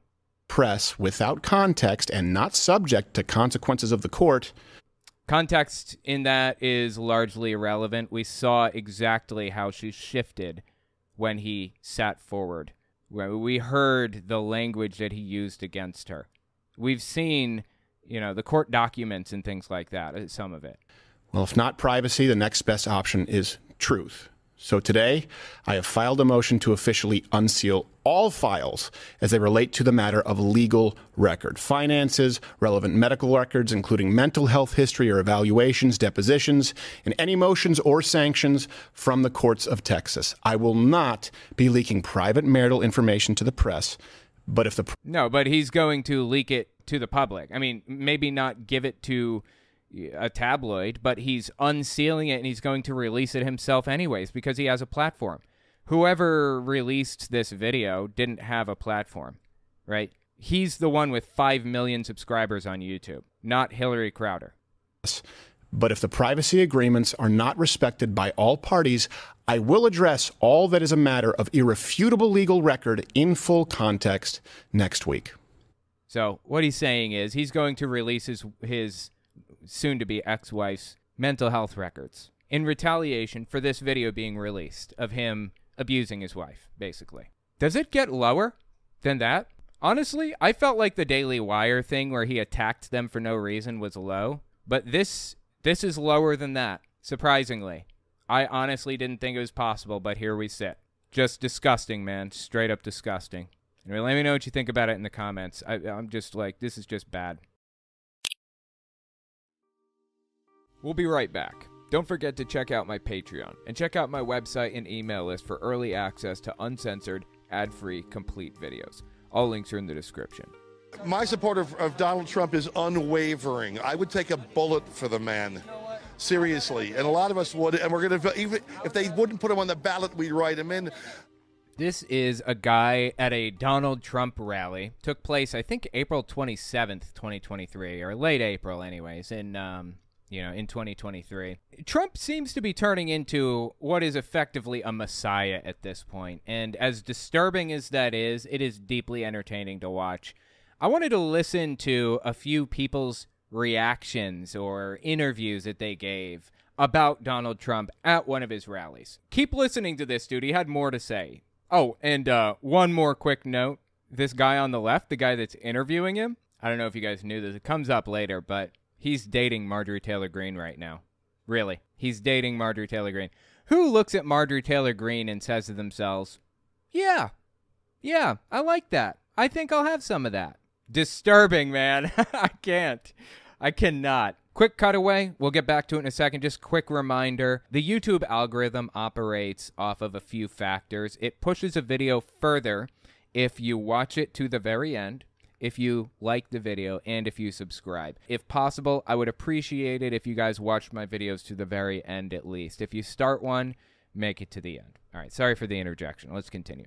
Anyway, listen to this poor fool interview this guy on the right. I think it's very important to, su- to support Donald Trump. Uh, uh, if not, our nation goes down. I believe he was sent by God to preserve Abraham Lincoln's promise that a, a, a government of the people and by the people and for the people will not perish. But I think it's rather ironic because I remember, probably nobody else knows this, this armory in 1976. I was here when I was in high school. And this here's this is where Ronald Reagan gave his speech announcing that he was primarying President Ford. So rather interesting that now Donald Trump is back. The timing of all of this. My God, dude, they'll find patterns in anything. You catch that though in the beginning? He's a Messiah. They believe him to be the chosen one, the Messiah, the one who will bring about the end, God's chosen person. That is unhinged from reality, straight up. And you want to know what else is unhinged from reality? The fact that we're getting an ad. If you're listening and not watching, you won't you won't be able to see this, but there's an ad on this video The Kid's Guide to Donald Trump. Learn Trump's achievements and vision for the USA, plus two bonus gifts. The Kid's Guide to Donald Trump. Now, who are the groomers here exactly? These people are very obviously trying to groom children politically into a political ideology. It couldn't be clearer, right? and they're complaining about the left indoctrinating children into the leftist, wokest, blah, blah, blah, whatever. Absurd. I actually tried to get my hands on this kid's guide to Donald Trump or whatever. Unfortunately, it's not easy to get unless you want to be scammed. So it's very obviously a scam. There's no clear, obvious way of canceling this thing, and it's a subscription service. You must subscribe monthly to get this kid's guide to Donald Trump. It was endorsed by Mike Huckabee originally, but it's not actually a Mike Huckabee production. He's just he was just paid to be a spokesman for it basically. You it they say it's free. You receive this for free and two other bonus gifts, but you have to pay a dollar for shipping and handling. See, in the corner of the ad, you can read just pay shipping and processing with this offer. See website for details. It's like a dollar, or it was when I was trying to get it. And uh, unfortunately, after that, they charge your card the following month to continue pulling money from your bank account. Most people probably don't even realize that. Most people getting this are probably in their 60s, 70s, or 80s, don't even, aren't even aware of what's happening uh, that their bank account is being drained by this company every month. That's how the grift works. And again, no obvious, simple way to cancel. So I set up a privacy.com account to try to get a copy of it. You know, set up a thing where you can do a virtual card and only allow this amount to be withdrawn from it. They wouldn't allow it. You can't use privacy.com apparently or virtual cards. I even got a gift card, like a, you know, like an Amazon spend anywhere Visa card or whatever for 50 bucks. Try to use that. Won't let you. Can't do it. Apparently you have to use a real bank account or it simply won't work. So, yeah, kind of disappointed in that. I'd love to get my hands on it, but anyways, yeah, listen to this dude. April 27, 2023, again, same Trump rally. This guy is apparently an atheist at a Trump rally, okay? If I'm open and honest, I'm an atheist, but uh, I align more closely with a Christian conservative worldview, and so. How? How do how does this happen? I don't understand. I am so lost. Dude is an atheist, but aligns with a Christian conservative worldview. What? Conservative worldview, and so uh, I pretty much support Christian conservatism, that whole that whole moral compass, and so that's what I stand for. Well, here's the thing the Bible doesn't provide a moral compass, the Bible espouses a different position on every single moral issue. Come up with any moral issue, and you can find a Bible verse to defend that position. Seriously, you are in favor of gay marriage? Do not judge, or you too will be judged. For in the same way you judge others, you will be judged, and with the same measure you use, it will be measured to you. Why do you look at a speck of sawdust in your brother's eye and pay no attention to the plank in your own eye? And what did Jesus say about being gay? Let's just look to Jesus, right? Look to his advice to figure out how people should feel about the LGBT community. Oh, he didn't say a thing about it. Interesting, right? There are plenty of verses to back up the idea that being gay is not wrong, or you should, at the very least, let people live their own lives and have their own relationship with God, at the very least. And then there are verses, eh, like, say, the Old Testament, that talk about it being an abomination before God and all this other stuff. What about marriage? Is it one man, one woman? Or is it one man, multiple women? There is a different position espoused for every moral issue in the Bible. So he's not getting his morals from the Bible. He's getting it from nutcases who believe they know what the Bible has to say about morality, even though they're apparently completely ignoring entire swaths of it. Look at some of these other people at this rally. Check out this couple. I think one's from Florida, one's from Tennessee, I think. Listen to this. Born to Ride for 45 is here. We came I came from Florida. 60th Trump event. We love Trump a lot. Wow, 60th Trump event, dude. Who goes to 60 Trump events? Who goes to 60 events of any sort? I'm probably the biggest Tool fan alive. I love that band to death, dude. I am a massive Tool fan. My favorite band ever. And yeah, and I'd argue that I'm probably one of their biggest fans. You know how many Tool concerts I've been to? A few, two or three. Of course, COVID hit, so I was being careful about going out. I may have gone to more if they were in my area, but 60? I haven't been to 60 Tool concerts. This isn't just like a fandom. Like the guy said in the beginning, they believe he's the Messiah. It's not a fandom, it's a personality. It's a religion for all intents and purposes at this point. Trump, a lot of us come across the country to come see the greatest president ever, Donald J. Trump. That's absolutely right. I'm from Tennessee. Got here last night, flew in. Now, when you guys got here, was there anybody else in line, or? Oh yeah, they set up the tent over here and stuff. Well, let's go. Four o'clock yesterday. Four o'clock yesterday. Let's go in here real quickly. We heard you guys were here at four o'clock yesterday, setting up a, a tent. Where are you from? Where are you from, my man? I'm from New York City, the Bronx. The Bronx came all the way down here for President Trump. Of course. Wow, dude. This guy's from the Bronx. He's wearing a Star Spangled Banner like sweater, apparently. This is crazy. He's got a MAGA hat on. He's got a huge ZZ Top beard if you're listening and not watching.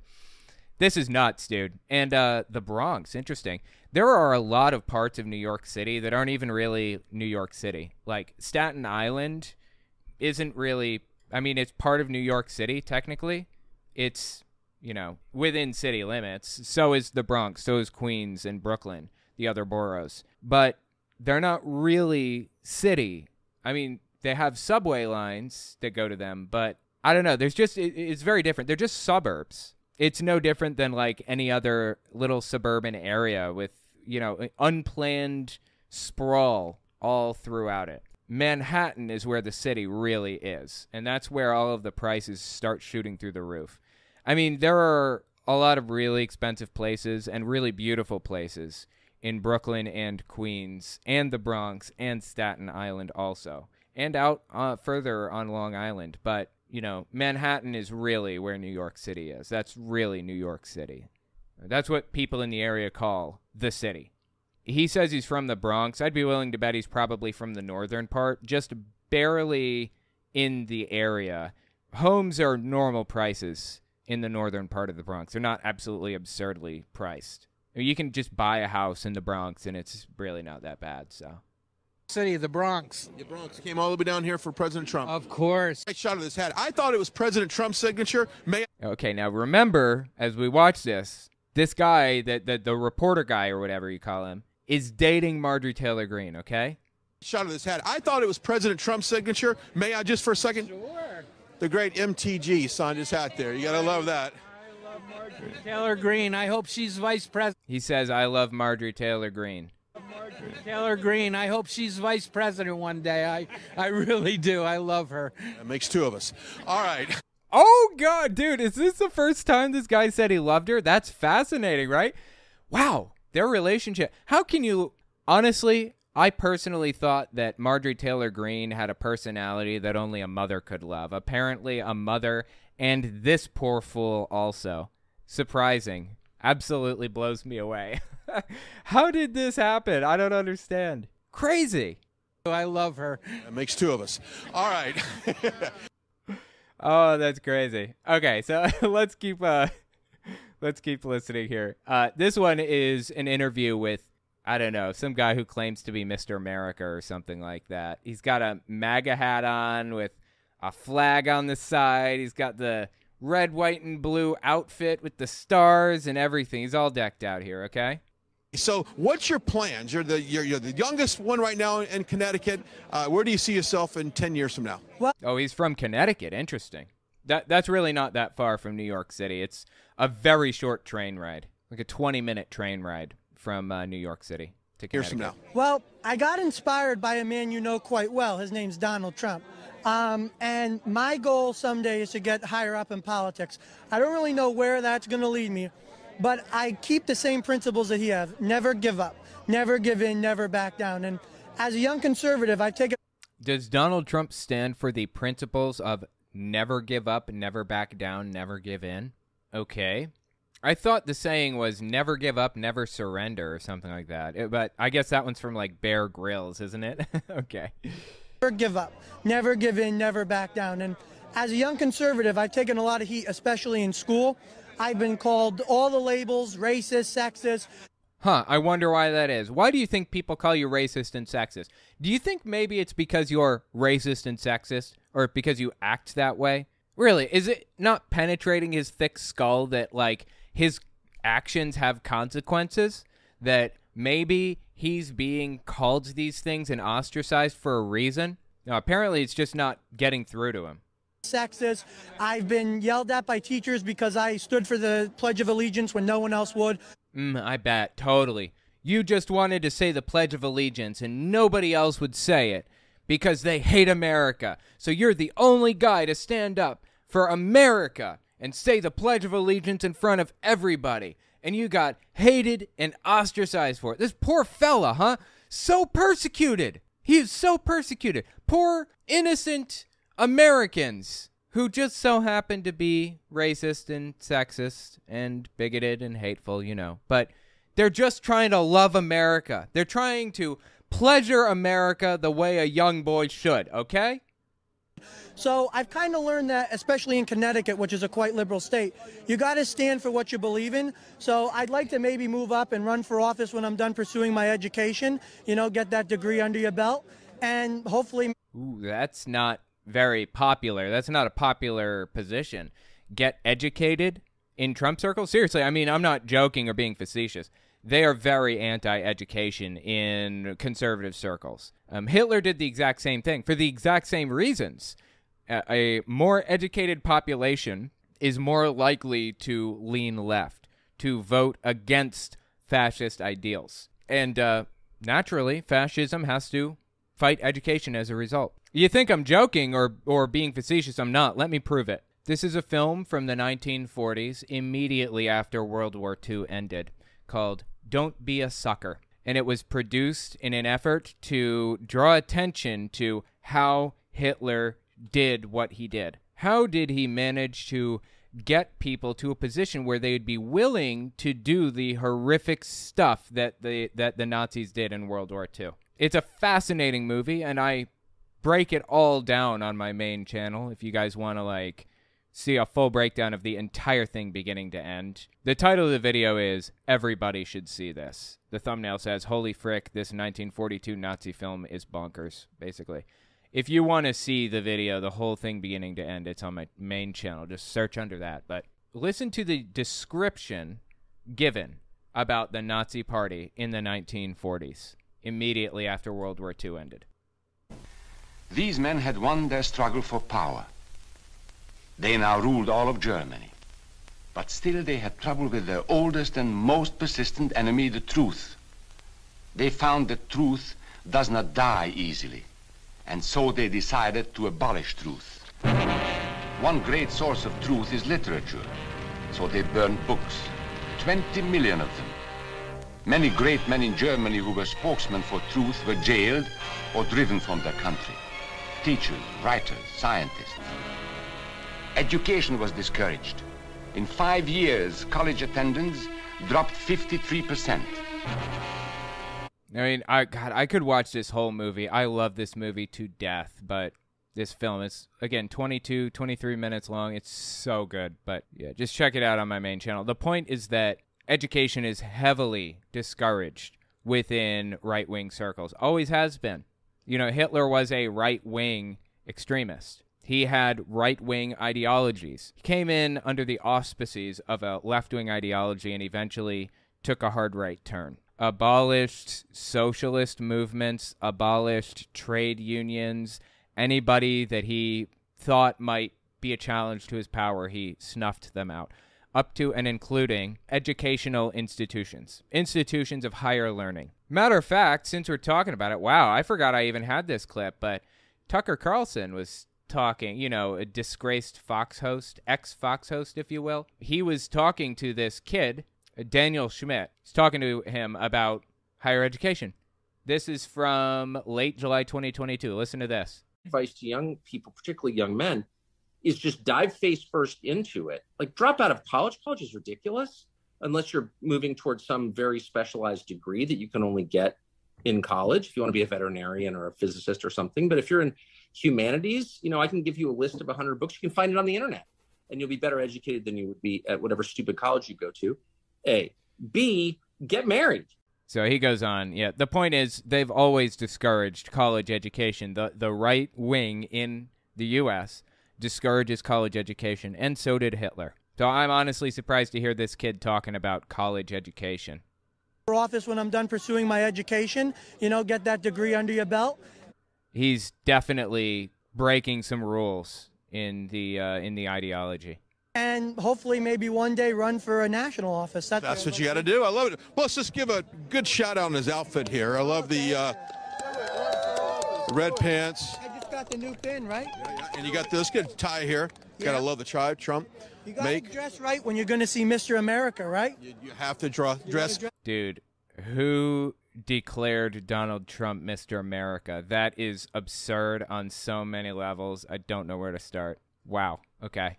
There were some advertisements happening at this uh, event, at this Trump rally, too, fascinatingly. Listen to one of the advertisements that went on at this event. Spike protein is the toxic substance that attaches to your cells to allow mRNA to enter. Worse, both COVID and the vaccine function by using spike proteins to attach to your cells. Many Oh my god, dude. They're propagandizing even in the advertisements. Spike protein is not. What was. How did she describe it again? Hang on. Spike protein is the toxic substance that attaches to your cells to allow mRNA to enter. What? Okay, no. The spike protein is something that the uh, the coronavirus has. It's one of the proteins of the coronavirus has, right? I mean, been a while since I've read about this, but I believe it's the protein that the coronavirus has that it uses to enter into cell walls. Is that right? And the mRNA vaccine basically reproduces that spike protein, which in itself is harmless, actually. But once your body sees that this foreign thing, this spike protein, is entering into the cell walls, it starts producing antibodies against it and trying to destroy this spike protein. And when the coronavirus shows up using the spike protein to enter cell walls, you've already got antibodies there ready to go to fight it. That's basically what that is. But even in the ads, they're propagandized. This is crazy. God, look at this. Counteract harmful spike protein.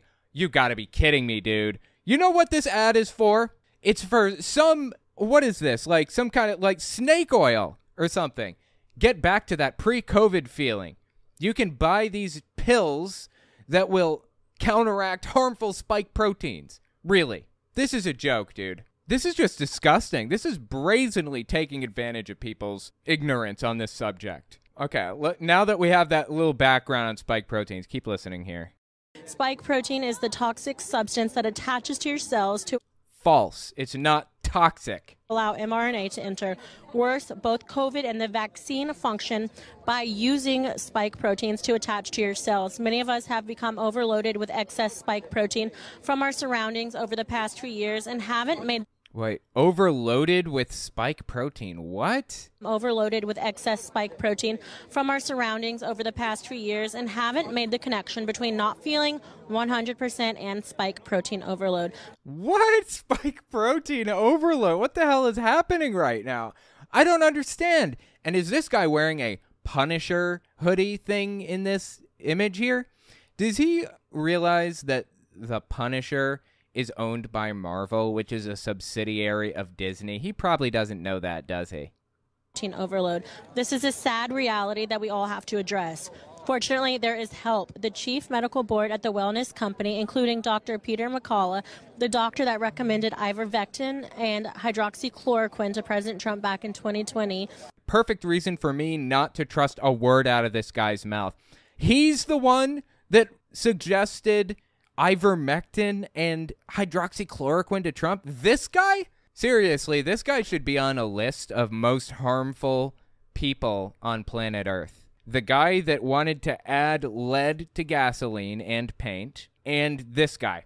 They should be right at the top of the list uh, for most harmful living organisms on planet Earth. So I guess the guy, Peter McCullough or something like that, is selling this snake oil. He suggested ivermectin and hydroxychloroquine to Trump, apparently, allegedly, and is now selling snake oil to people, selling some pills to counteract the spike protein. This is so sad, man. This is so deeply sad.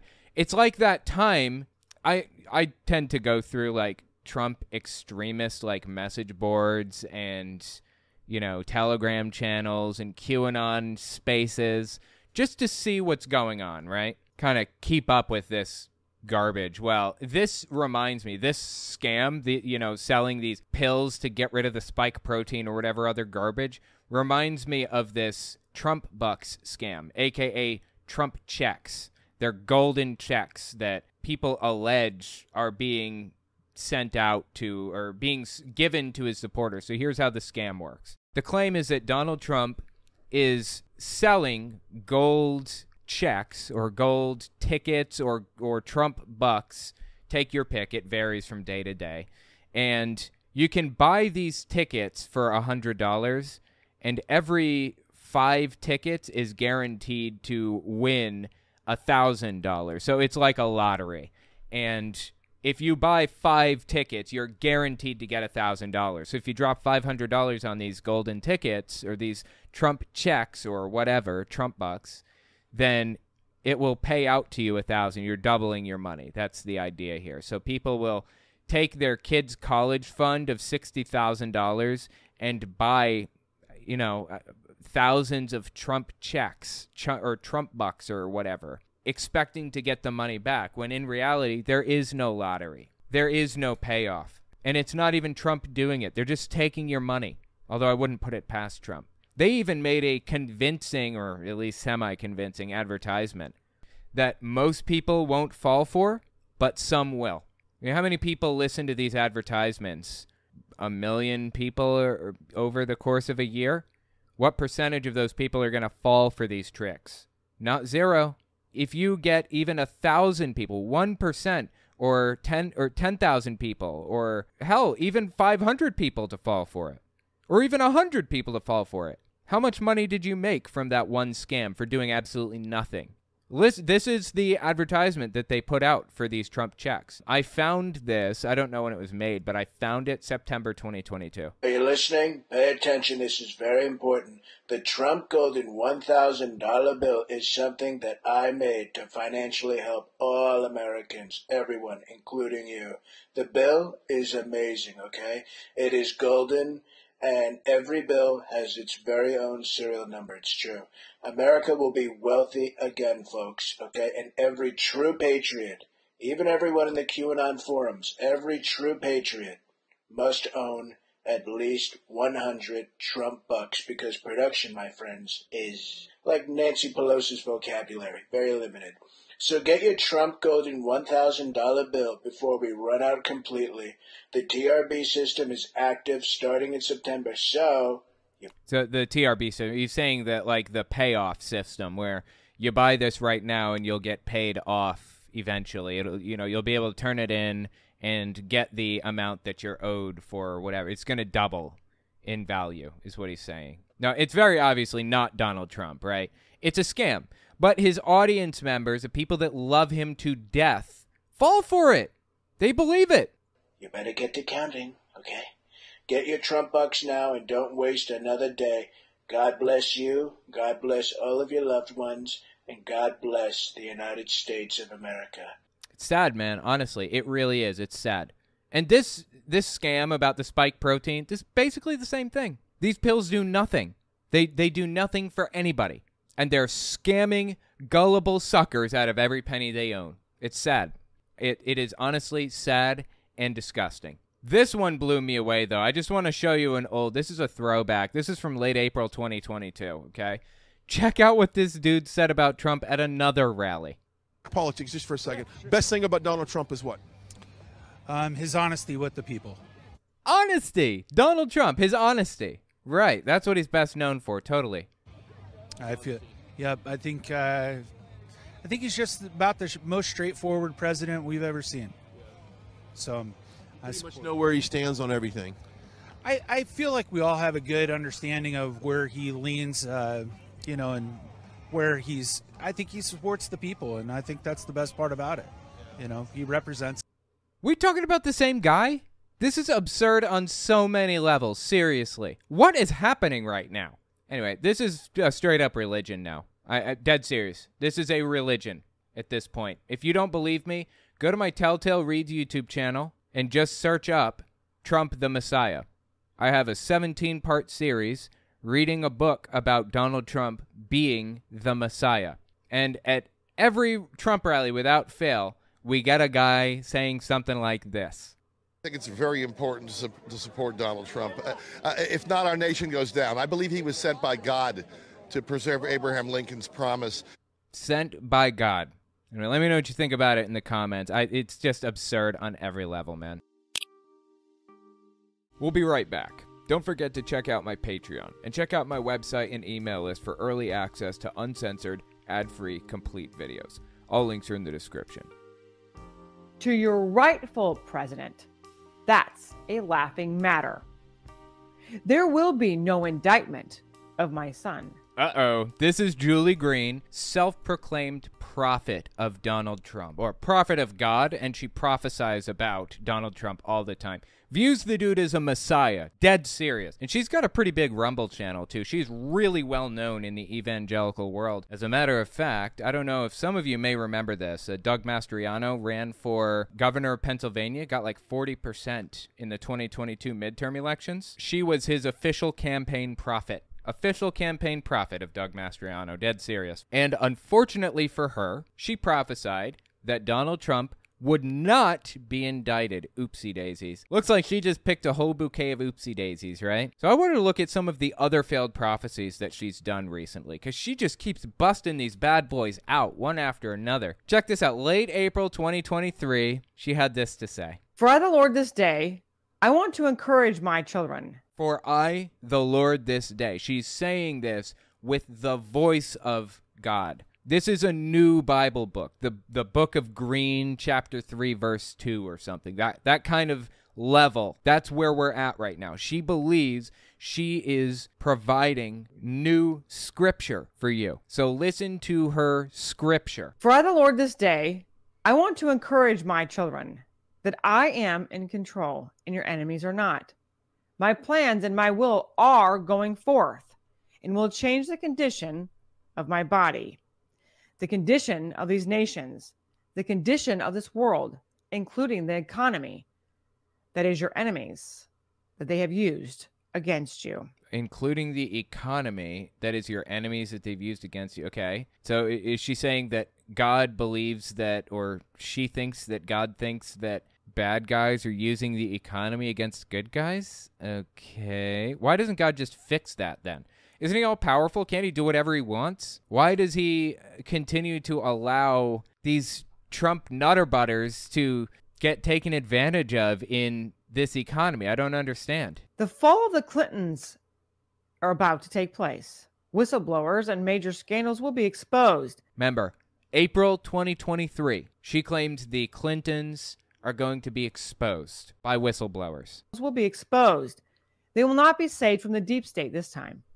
A great collapse of the Clintons' power and their influence will be seen. Again, treason will also be their end, saith the Lord. So the Clintons, Bill and Hillary, Billary, if you will, if we're using their celebrity name, I prefer to. Billary, collectively, are going to be, what, tried for treason and taken out at, but for all of their crimes against humanity or whatever. Interesting. I, I'm I'm here for it. I love it. Funny enough, she actually prophesied something very similar September 21st, 2022. Weirdly, that one never came to fruition. But does she ever co- uh, go back and address these? No. She continues to bust out prophecy after prophecy after prophecy and zeroes in on the ones that succeeded and ignore the ones that failed. Okay, she claimed that Nancy Pelosi would be dead before the 2022 midterm elections. That's what she said. She'd be gone. The deep state was going to end her life before November 2022. And here we sit. She's perfectly fine. Here's another failed prophecy, September 21st, 2022, about the Clintons. Another Clinton secret and scandals are about to be exposed and it will explode in the airwaves. Never happened. Weird, huh? This is a prophecy from God Himself. The Clintons will be exposed. A, what was it she said? A scandal, a secret and scandal will be exposed about the Clintons, and it will explode. In the airwaves.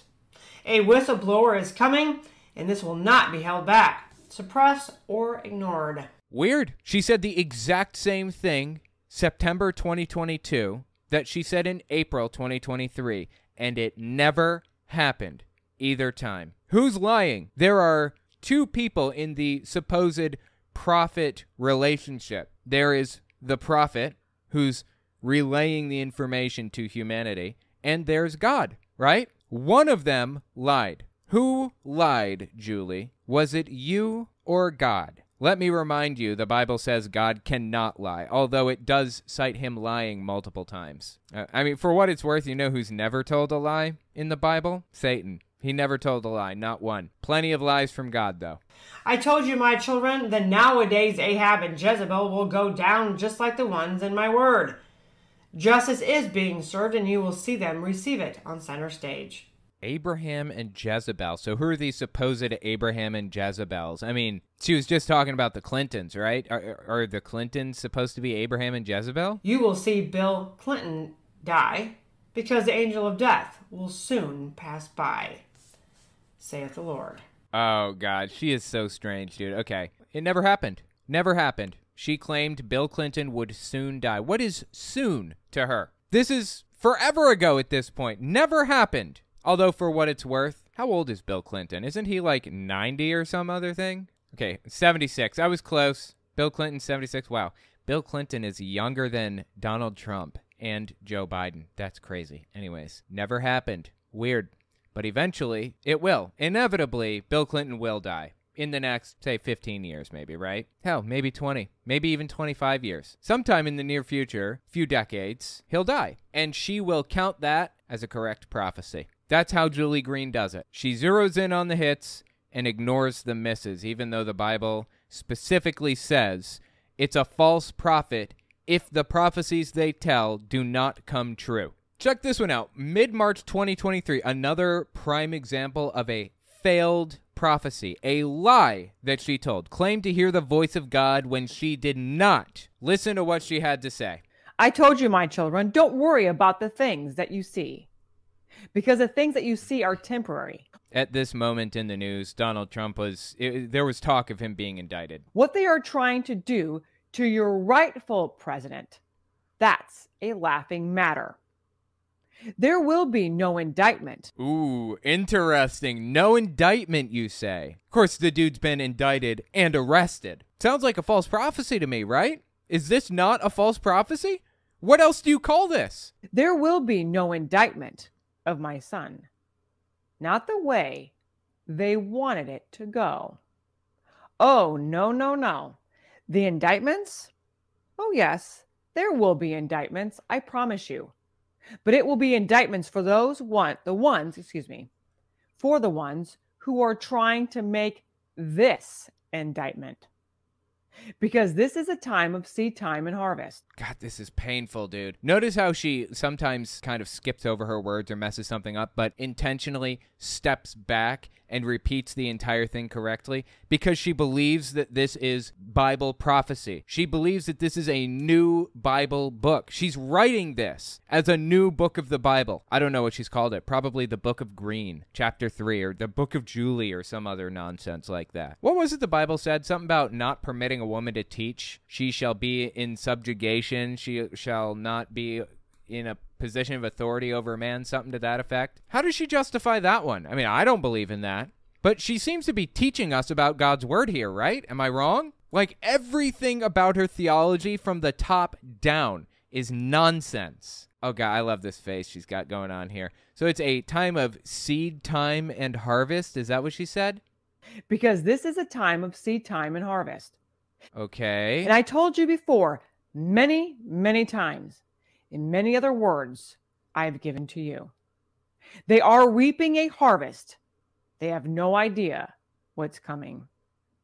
I am an end to their plans because I am the great I am. There's a verse in the Bible where God says, I am the great I am, basically. And that obviously makes no sense at all, right? Is it just me? Like saying I am the great I am, that that's nonsense. It seems to me that we can chalk that up to not having like a perfectly faithful translation, right? Like you can't translate Aramaic or Hebrew perfectly to English. There's always some kind of a, like a give and take in there somewhere because the languages are so dramatically different from each other. And I always chalked that up to being why it says I am the great I am. That that's nonsense. What does he mean I am the great I am? But she's mastered the art of making prophecies or, or writing up fake prophecies that sound like they came out of the Bible. Joseph Smith did this exact same thing.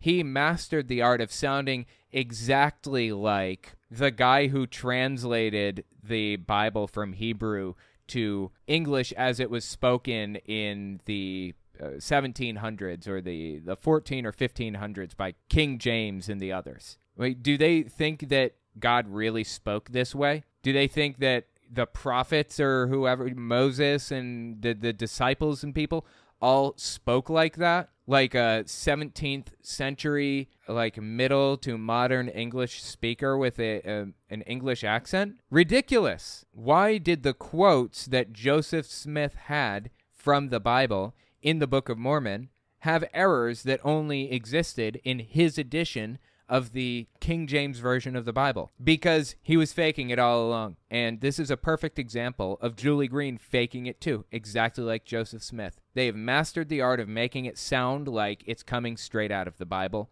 when it's so obviously not. Wouldn't God use modern English if he were communicating with us now? Why would God use this weird biblical accent or this weird big biblical language? So in the last one, she claims that Trump will not be indicted, right? You remember that bit there? Very specifically said Trump will not be indicted. Again. Things that you see are temporary.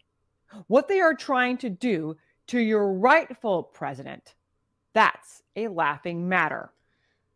There will be no indictment of my son. There will be no indictment of my son. Quote unquote. Now listen to her step back after he was indicted and arrested.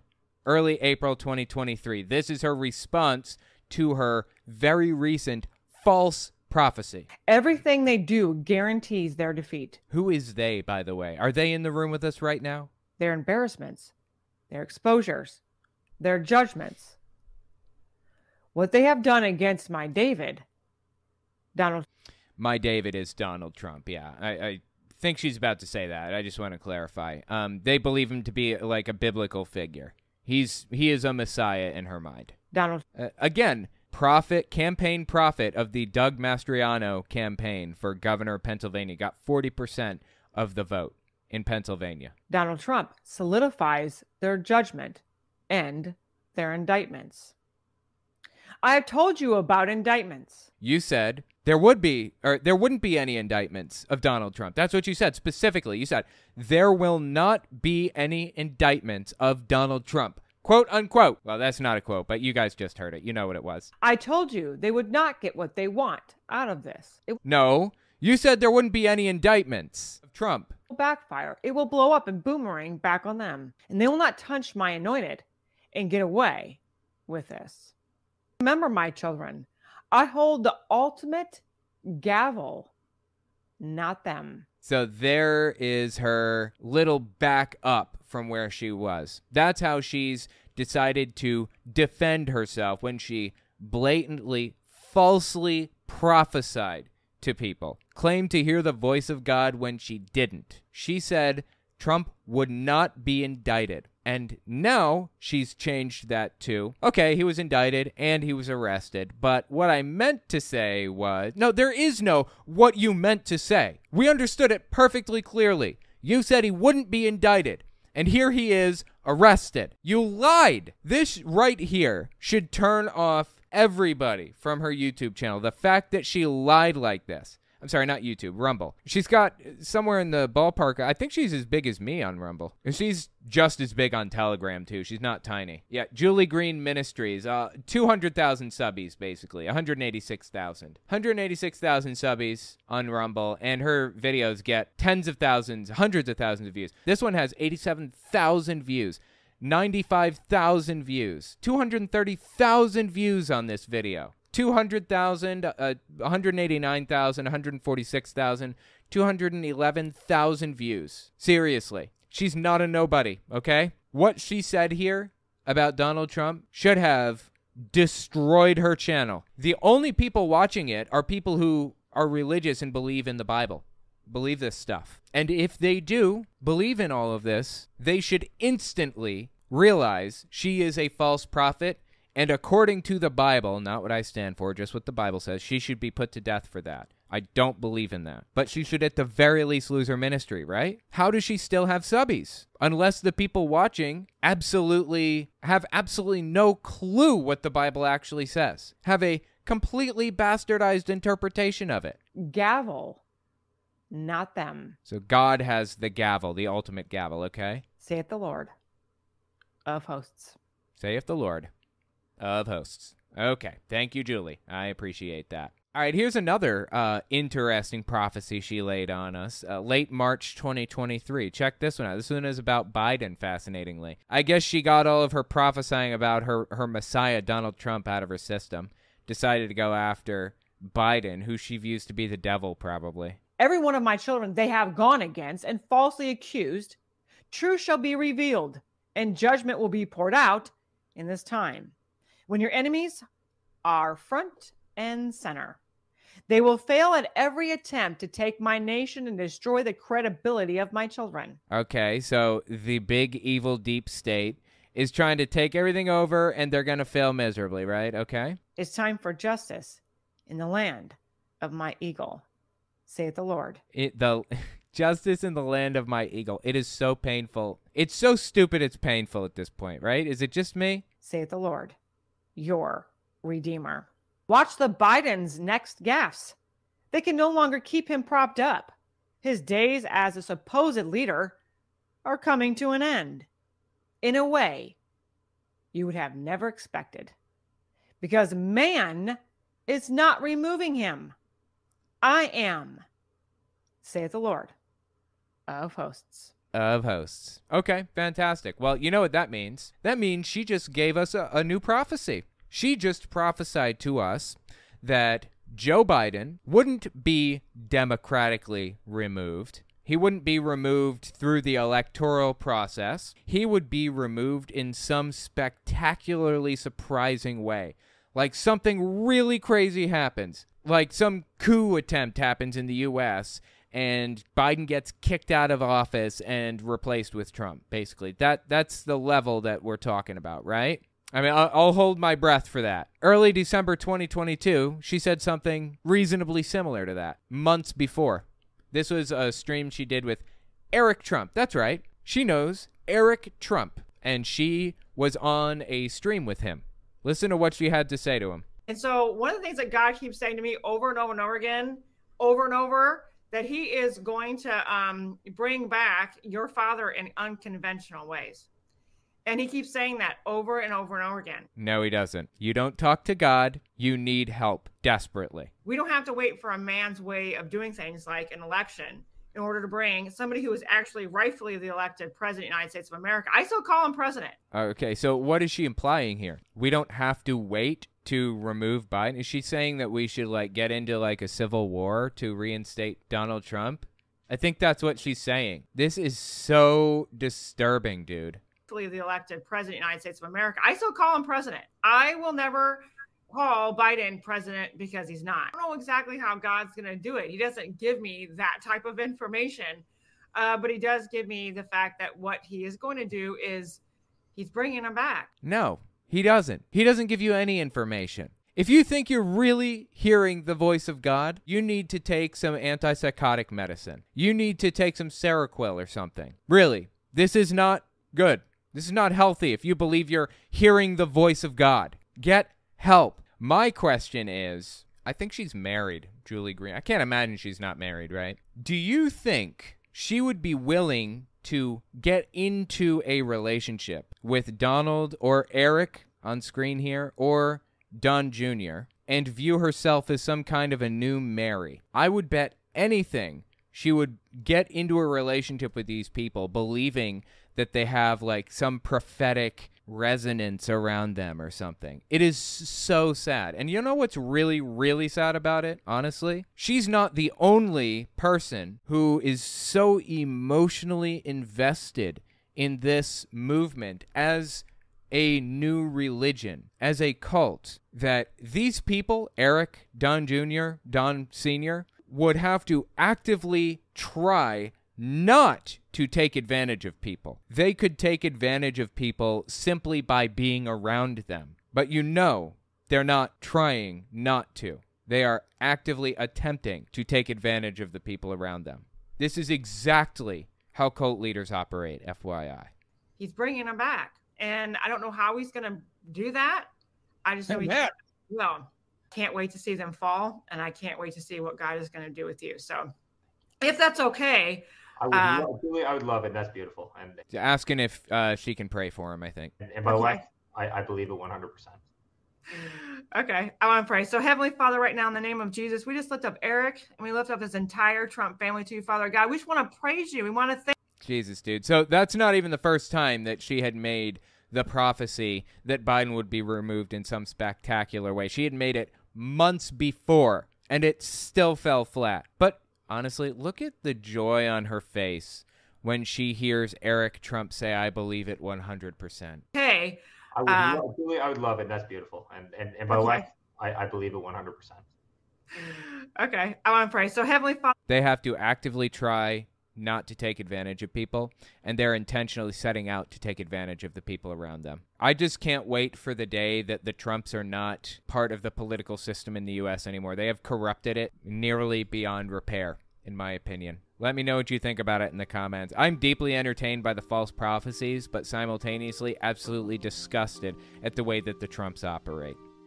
That's all I've got for you. If you like what I do and you want to see me continue to do it, don't forget to check me out on Patreon. And take a look at my YouTube channels Owen Morgan, where I talk about religious issues, Telltale Fireside Chat, where I talk about politics, Telltale Unfiltered, where I do long form breakdowns of stuff like this, and Telltale Reads, where I read books by televangelists and others. I release everything in parts, but every part stands independently of the last so you can jump in anywhere and I'll make sure it makes sense. You can find some ad free, uncensored, complete versions of all my videos on my website, owenmorgan.com. And while you're there, don't forget to sign up for my email list to get early access to everything. All links are in the description. Okay, thanks for watching, guys.